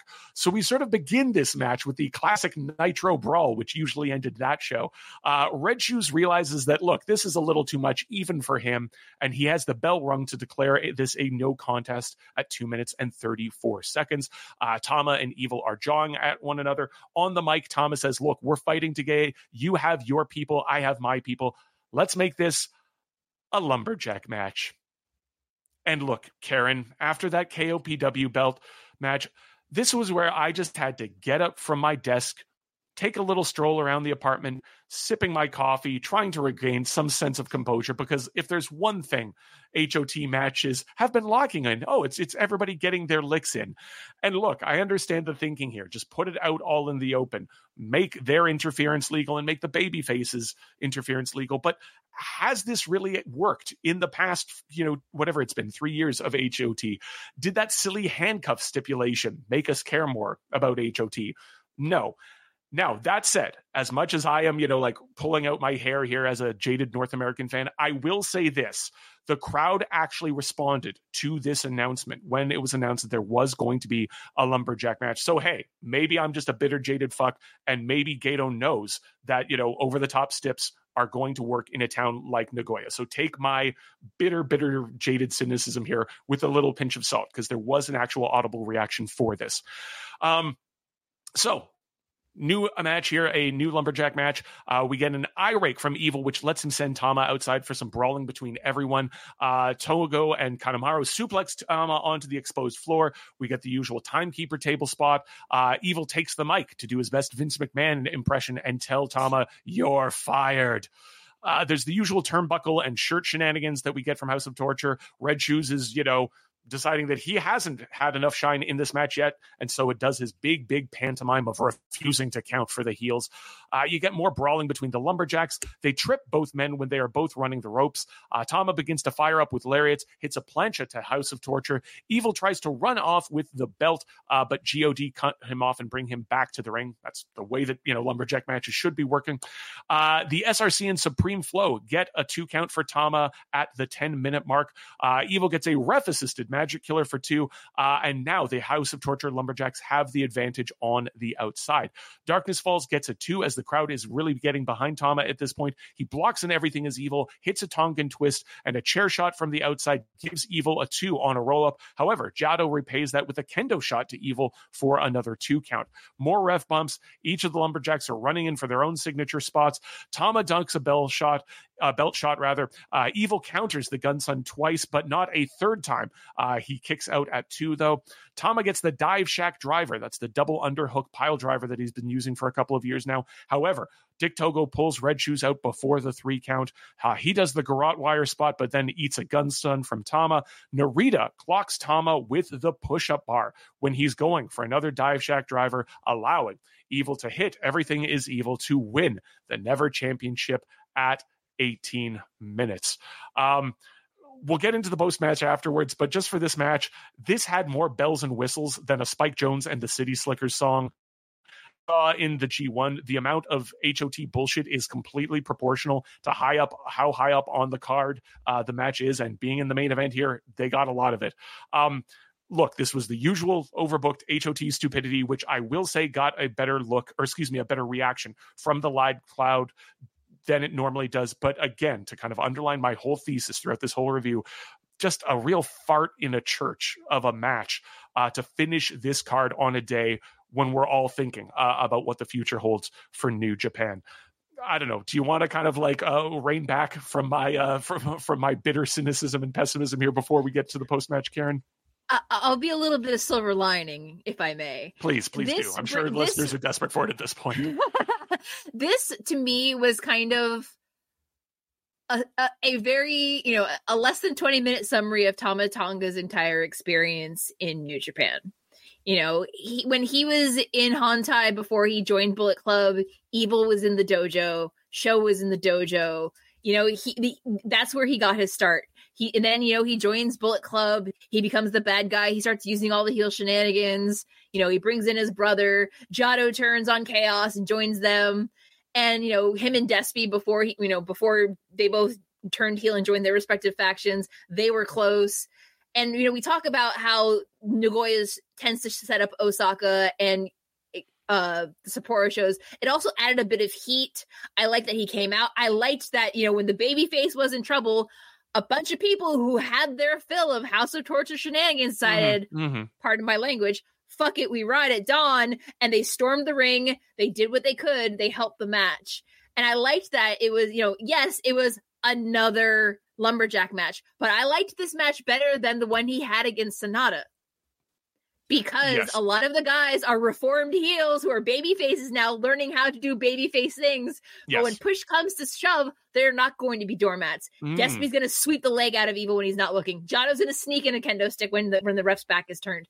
So for me, it was the this is kind of summarizing everything Tama did, you know, from the time he was the bad boy and he was in Bullet Club it, to him being kick, uh, finally deposed as leader and kicked out of Bullet Club and having to deal with evil and being on this death spiral. And I was wondering, you know, we, we kind of moaned and groaned about, oh God, evil's going to get the title. Evil's going to be the one to take it off of him. But how are they going to do it and not make Tama look weak? Yeah. This was yeah. the way that Tama was protected while leaving the company. And, you know, we talk yes. about people go, you know, Okada putting people over on their way out Tama did his all and put Evil over on his way out. Did I did I did I clutch my chest a bit when he grabbed Evil's hair and pulled out those scissors? Yes, because for all his faults as as uh, you know House of Torture Evil, that man consistently has magnificent hair. I would fight Tama if he cut Evil's hair. but it, it was it was one of those things where it was the was it overinflated? Yes. Was there a lot of shenanigans? Yes. Did the sudden stoppage by Red Shoes take a little longer than anticipated? Yeah, but given all the all the, that was going on in and around the ring, it made sense. It makes it, it makes the matchups between you know, having to do Kenta Chase Redux for the IWGP tag, it had a little more spice because ELP and, and you know, Phantasmo, while they were like, sure, yeah, you can have a shot at this one too, they're not backing down. Umino and Narita, we wanted to talk about adding more spice to it. Well, there you go. Desperado having his fill of. Kanemaru, stabbing him in the back. There you go. Wato, God bless Wato, having to put, you know, being betrayed by Sho when Sho joined House of Torture too. It was, it was just like everybody who has a program to build, but also lingering history with other people who are in House of mm-hmm. Torture. They all were able to get their licks in. Dick Togo and Jado, they went at it. I forgot who went after Yujiro, but you know Yujiro was there too. Yujiro, as the Tokyo the pimp, has has lost his appeal without Pieter at his side. You can't be a pimp if you have no ladies on your arms. I mean, uh, it's just one of those things where, yeah, was it over? Was it a bit much? Yes, but one, this was as much of a send off as Tama was going to get with the mm-hmm. company. I, I like he, that very symbolic read that you're getting into this in terms of kind of the, the reformed bad guys, the good yeah, bad guys. The, the, the, the good bad guy yeah. actually actually finishes his story, has his redemption arc, and evil's just you know evil guy. It was like, oh, the consequences of my actions. Try to run away with the belt. I, I never liked the purple purple, but you know, the fact that ELP went as far as to pull his costume to the side to properly apply it and then drag him back to the ring, yes. For all the times I've complained about spots like that in this match, it made sense. It made, it made them all feel like they were not just standing around hemming and hawing and like waiting mm-hmm. to. Thankfully, none of the refs got involved trying to break up all the fighting on the outside. I think they figured figured out that when the lumberjacks are working, you let them Oh yeah, they did up. that last time, didn't they? They were had the yeah. refs trying to break up the lumberjacks. Oh god, yeah, they couldn't so get the stip right last time. That's yeah. Right. So this time around, they were able to do what they were supposed to do. You know, Kanemaru was pulling back the mat, and they they gave Tama this the, the softest slow back roll suplex onto the floor. It, but it was all of those things where he's been in the company for so long that he's crossed paths with these people for so long yeah, that they've had so many programs that if he had to lose and I also liked that they dragged Evil and the belt to the back so Tama could have that moment to tell everyone that he loves yeah. him and he's thankful and you know it, like it, it you know like, when it, was when he made the comment at um Wrestle Kingdom that he was choosing his family over the company. You know, he had he's been in the company for 15 years. Yeah. You yeah. can't be mad at him for choosing his family and then be ma- and not mad at Okada. You know what I'm saying? You can't mm-hmm. be mad at one and not the other. You can't mm-hmm. support one and not the other. So him yeah. choosing his family because that's how he grew up and he acknowledges that, that says a lot for his personal character. It really does. And I think like that's sort of, you know, kind of, you know, I've been I've been very critical of this card, but we did finish on a really, really nice note here. Uh, because yeah. as Karen's alluding to, uh, Tama takes the mic uh, and in the ring thanks the New Japan fans for taking care of him and giving him a home. I love you. Uh, backstage, he asks the camera where he would be without New Japan or its fans. Uh, he looks back at everything that he's learned, not just about wrestling, but about Japan and its people, says that this has been the greatest experience of his life and that he will remember the moments and friends he made here forever. Um, look, this is not nearly as big of a departure or as showy of a departure as the Ospreay or the Okada ones, but I thought this was really short. It was sweet. It was very, very heartfelt and felt very, very real, as you're saying, uh, and very fitting of the amount of time and work that Tama has put into this company. I was just sort of wishing very selfishly that, you know, we could have had something like the match with Shingo at Wrestle Kingdom being yeah. sort of his swan song, right? Something that I think speaks to the real work that he's put in over the last, I'd say about three years or something like that, and really, really elevating, uh, you know, his in ring work and having, you know, some pretty great and I think still underrated matches with the likes of Shingo, with the likes of Okada, uh, etc. Um, you know, but hey, I mean, like like we said, we we we need you know we we need the heel heat on evil, you know, for when Shota Umino gets stuck in a nine month feud with him for the never belt over the next little while here. But okay, okay, okay, I'll stop being pessimistic. I'll stop being pessimistic. Um, your thoughts on this overall card, Karen? It, it, the new beginning, the, the like the Nagoya new beginning show is always in that really hard spot because you have place p- places that were set in motion right after Wrestle Kingdom, but it tends to be like I said before. I've said several times on this. It's the launching point for this tour for the new for the new year. new year, new me, new beginning. Nagoya, c- could there have been more interesting matchups on it? Probably, but it's been a while since they've been in Nagoya that I think they just wanted to get everybody on the card mm-hmm. as much as possible. Um, that it was fine. Is it going to be one of the most memorable events in Nagoya? Probably not. Um, but I think I think if there was if the goal of this was to be the focus is on Tama's last like yeah Ok- Okada news aside if the focus is supposed to be on Tama leaving and this is being his send off match and this being his last time in a New Japan ring you didn't want any one match to be potentially one that could outshine him like because mm-hmm. we've we've been in mm-hmm. situations where there there's been a main event where the semi main event was a little more outstanding and we've talked at length about it so it's fine for what it was, but I think the key point that we need to remember that it it's setting up a lot of wheels in motion for the next couple of months, at yes. least up, yes. possibly p- even potentially up till to, to Dominion in June. Mm. But the biggest thing is that it's supposed to be about Tama saying goodbye to the company more than mm-hmm. anything else.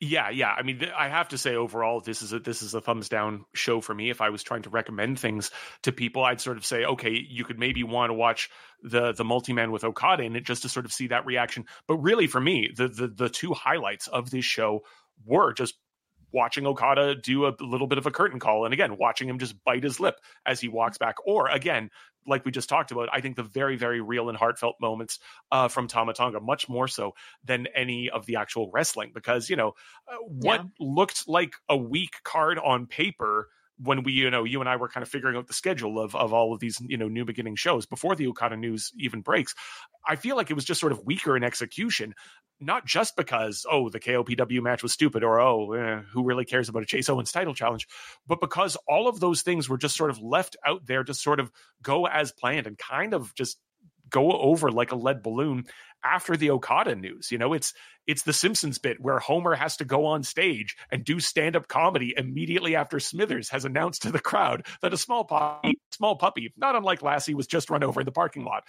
Nobody wants House of Torture grab ass in the main event right now. You don't want a, co- a comedy title. You don't want a perfunctory Naito Sanada match, right? None yeah. of those things give you confidence as, you know, we learn that New Japan's, you know, arguably the biggest New Japan star, Inoki, is leaving. Now, all of that said, there is a lot to look forward to. And as we've been talking about, the other thread of this show is setting up what's to come ahead. Uh, and as we were saying, you know, before the Okada news broke, fine, this is a weak card, but it's one that's going to set up uh, a good amount of what's happening in the future. So let's do that and look ahead. Um, as we've hinted at a couple of times throughout here, there's some really interesting stuff on the Korakuen Road to shows. Uh, you might want to check out the uh, Desperado Kanemaru match for the IWGP uh, title on the 23rd. Eh, maybe, depending on how much uh, House of Torture bullshit there will be in that. Uh, the uh, the Umino Narita match uh, as a singles match, and then obviously definitely the Never Six Man match on the 24th, when presumably we will have uh, TMDK defeating uh, Tanahashi, and Okada for those belts. Uh, you also have the aforementioned United Empire and Bullet Club uh, preview card on the 4th, where you've got all of these singles matches between all of those guys before the actual cage match. Then on February 11th, you have a now very big and momentous uh, Osaka New Beginning show with a rematch of the tag match that we just talked about, this time with Chase and Kenta going after the IWGP titles. You know, you're buying plane tickets for both of those guys, get the most out of them. Uh, we have a Wrestle Dream rematch with Bryan Danielson facing Zack Sabre Jr., like a match that I feel has just kind of like fallen into the back of all of our heads over the last couple of days. But oh my God, that's going to be great. Uh, you have the United Empire versus Bullet Club uh, cage match, which will be Will Ospreay's last match in New Japan. And then for the 17th and possibly very last time, a singles match between Kazuchika Okada and Hiroshi Tanahashi. Um, you know that might not match might not be the main event, but boy howdy, that cage match is going to have to be something special in order to steal the show that night.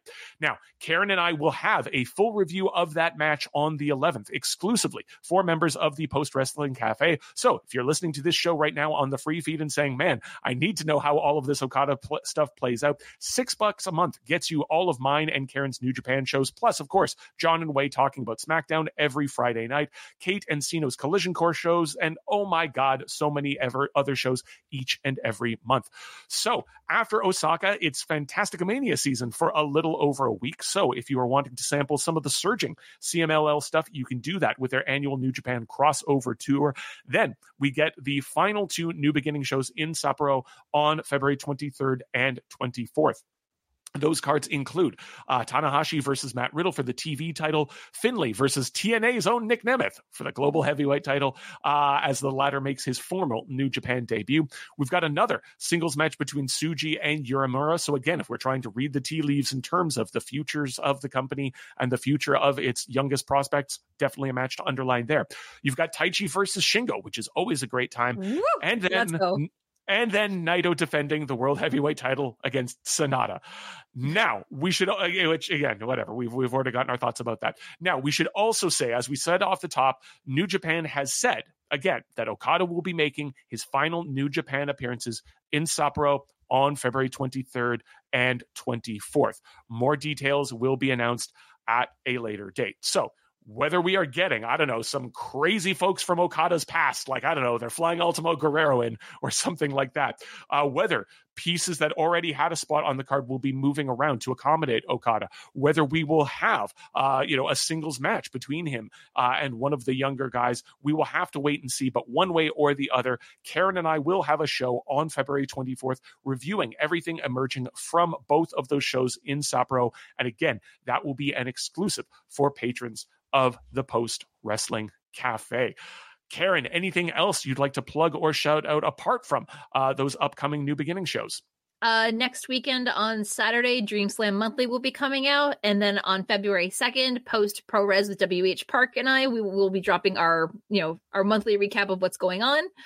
Uh, other than that, um, there on January twenty eighth, is I did a guest spot with on must see matches, and for those who are very focused on Rumble season, a potential throwback to Mercedes Moné's past, we are going to be reviewing NXT Takeover Brooklyn versus Ah. Sasha Banks as one of the like 13 women's matches that were ranked in their entire list of like 100 and I think it is the highest ranked women's match. And for me that is one of like, that was peak NXT, you know, four horsewomen. I, that was my one of my favorite Oh, times in great, yeah. NXT.